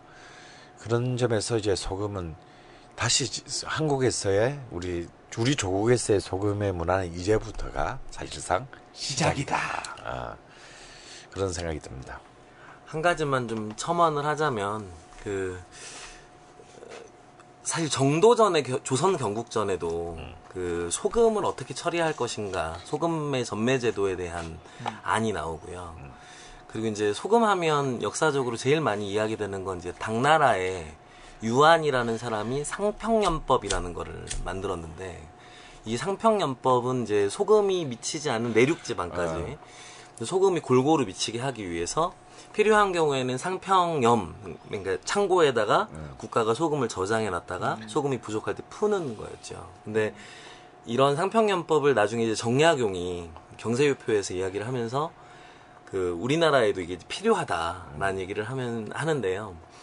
그때 이제 유한의 상평년법이 동파에게 고기 맛을 잊게 만들 줄이야, 뭐 이런 이야기를 합니다. 그러니까 그 소금은 그만큼 귀중한 거고, 또 그만큼 사람 몸에서 말씀하셨듯이 없으면, 음식은 며칠 안 먹고 살아도 소금이 없으면 견디지 못하는 거니까, 예전에 그 정치가들이 소금을 그 골고루 잘 누구나 먹게 하기 위해서 했었다면, 이제 정치는 좋은 소금을 사람들에게 먹일 수 있는 방법들을, 좋은 소금을 적절하게, 그렇죠, 네, 삶의 질을 높일 수 있는 방법들을 찾아야 되지 않을까 하는 생각이 듭니다.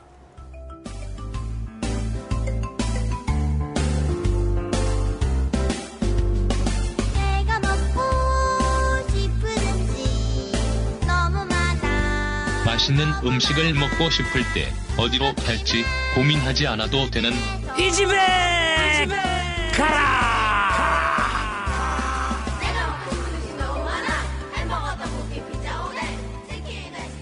어딜 가야 되죠? 이번에 다니셨던 그 수많은 요양을 가장한 식도락 여행 한 집을 소개해 주세요. 걸신이겠어? 오늘 두 집을 소개할까 합니다. 네. 봐주셨으니까. 요양기념. 요양기념 특집, 이 집에 가라. 사실 요양을 가서 본의 아니게, 저는 그러고 싶은 마음이 없었으나, 어쩔 수 없는 어떤 그, 이 시대의 외압 속에서 어쩔 수 없이 이제 제가 사람들을 또 먹여야 되니까, 또 내가 혼자서 절밥 얻어먹어도 참 눈치가 보이는데, 이 인간들까지를 또 다 절밥을 먹일 수는 없는 관계로 이렇게 좀 많이 돌아다니게 됐어요. 이번 여름에 돌아다닌 집 중에서 두 집을 소개할까 합니다. 하나는 제가 요양을 했던 거제도의 집을 하나 소개했는데, 거제도에는 우리가 다 알다시피 포로수용소가 있었죠. 그래서 바로 아까 말했던 그 백만석 식당도 바로 그 포로수용소 유치 바로 옆에 있습니다. 이명준이 떠오르는. 네. 포로수용소의 문화가 있듯이 거제도에는요, 사실 그 한국전쟁 이후에 많은 피난민들, 특히 함경도 쪽에서는 피난민들도 많이 정착을 해서 또 그들의 문화 많이 나와서 있고요. 거기서 그 함흥냉면, 한 51년도부터 영업한 함흥냉면집도 아직 있는데요. 그 건물이 정말 참 가오가 있습니다. 정말, 정말 어디 영화 세트에나 넣을 만한, 1950년대에 그 영화 세트에 넣을 만한 그런 집이 또 있어요. 그런 집 그렇게 좋아. 뭐, 맛은 그렇게, 딱히 소개할 만한 집은 아닙니다만. 근데 이제 바로 그때 1951년부터 영업했던, 여전히 탁자가 하나, 둘, 셋, 넷, 다섯 개밖에 없는 중국집이 있어요. 예. 근데 굉장한 장인 정신을 가지고 이렇게 그 대를 이어온 집이 거제도에 있습니다. 천화원이라는 중국집인데요. 정말 그 지역민들의 사랑을 정말 오랫동안 받아왔고, 또 거제도가 또 이제 옥포 조선소, 뭐, 이제 조선소 때문에 이제 그, 많이 이제 산업화되고, 뭐 지금 우리나라 도시 지자체 중에서는 두 번째로 잘 사는, 평균 소득이 높은, 그런 곳이 됐는데요. 그래서 외지인들도 많이 올 수밖에 없죠. 일 때문에, 비즈니스 때문에. 그래서 그런 사람들도 굉장히 꼭 거제도 오면 들리는 집이 바로 이 천화원이 되겠습니다. 그리고 이 집은 또 옛날 이제 옥포조선소 시절에 이제 그 대우의 김우중 회장이 이게 거제도에 머무를 때마다 또 꼭 갔던 집으로도 이렇게 알려져 있던 집인데요. 무서워 깊네요. 제가 이 집은 제가 첫 가출을 했던 고등학교 3학년 때 처음 가봤고, 제가 가출의 첫 번째 지각을 거제도는 얘기했었잖아요. 돈 많이 들고. 예, 그리고 가장 최근에는 한 8년쯤 전에 한 번 간 적이 있고, 또 물론 그 사이도 한 두 번쯤 간 집인데요. 이번에 또 갔지 않았겠어요? 그런데 언제나 똑같았다라는 거. 그 맛이, 물론 이제 그 정말 서빙하기 싫어하는 그 젊은 아들의 그 정말 그 무책임한 서빙. 이게 좀 던지기? 손님이 오면 왔는갑다, 가면 가는갑다, 이 표정 있잖아요. 그러니까 넋이나 간 표정, 이런 그 좀 돈도 괜히, 싫다? 진짜 돈도 싫다라는 그런 굉장히 특징적인 집인데요. 음식 맛은 참 그대로였다라는 것이 참 놀라운.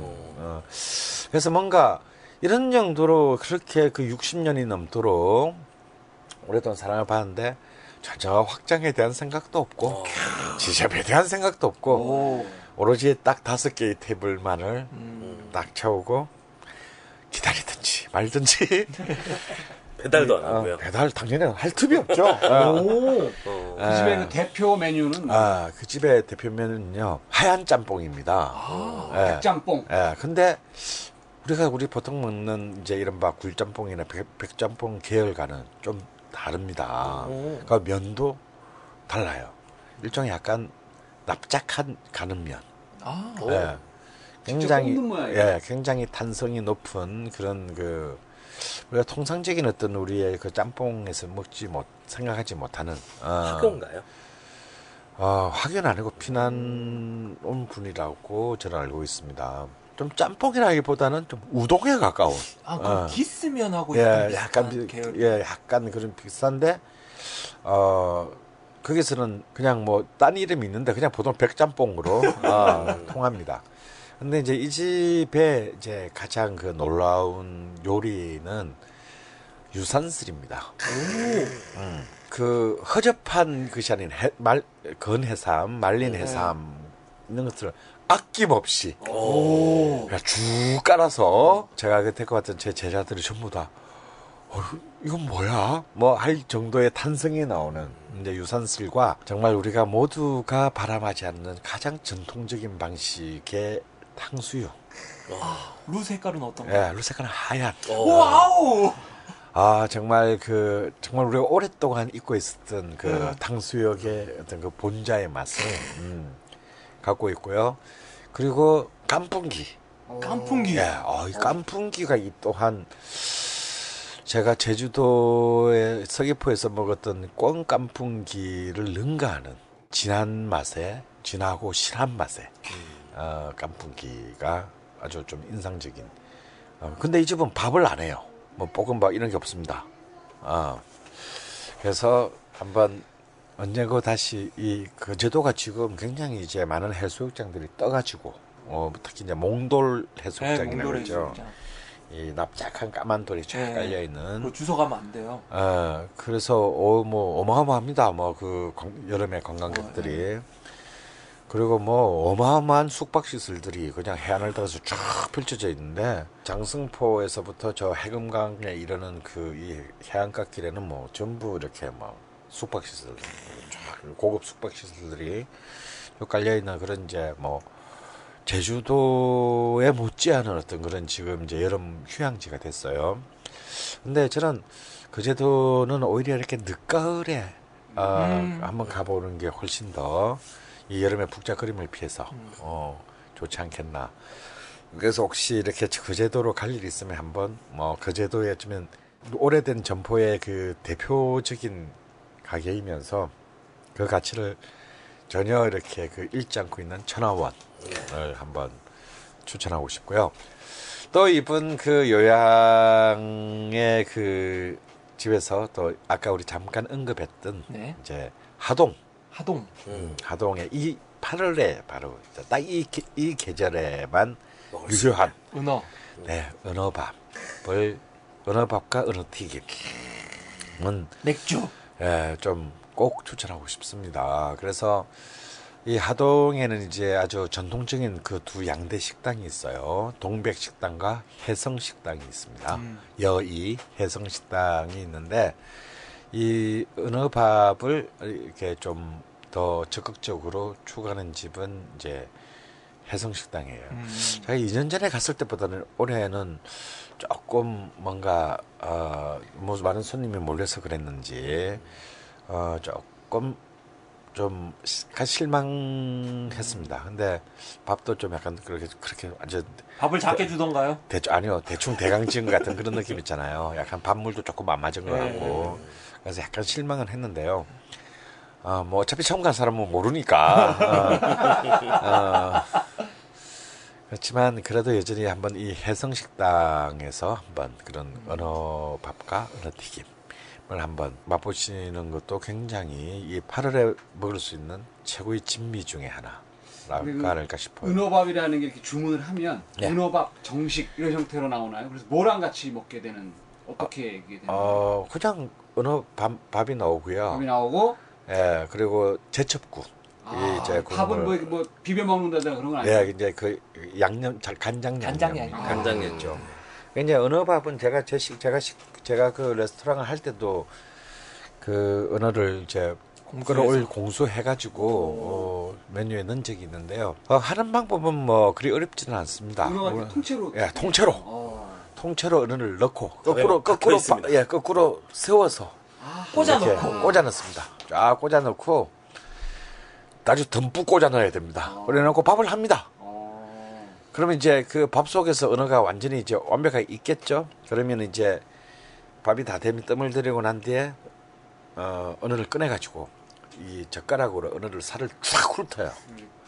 가시만 남고. 예, 그렇죠. 그러면 그 가시는 이제 버리고 그 살을 비벼서 이렇게 이제 밥을 이름씩 이렇게 놓고 그럼 이제 양념장을 이제 조금 가미해서 먹는 건데요. 정말 여름에 먹을 수 있는 가장 최고의 호사가 아닐까 생각합니다. 정말 수박향이 납니다. 네. 먹어보면 맛이 기가 막힙니다. 이게 그 한 사발에 얼마 정도씩? 예, 1인분에 2만 원. 근데 싼 가격은 아니죠. 그래서 왜냐면 은어 자체가 너무 비싸니까요. 그나마 은어가 지금 양식이 좀 되고 있기 때문에 그 가격에 먹을 수 있는 것이지 만약에 양식이 되고 있지 않다면 자연산만으로 참 먹으려면 뭐 엄청난 유지집 아들이나 은어밥 드세요. 네, 23만 원이요. 뭐 그 정도가 되겠죠.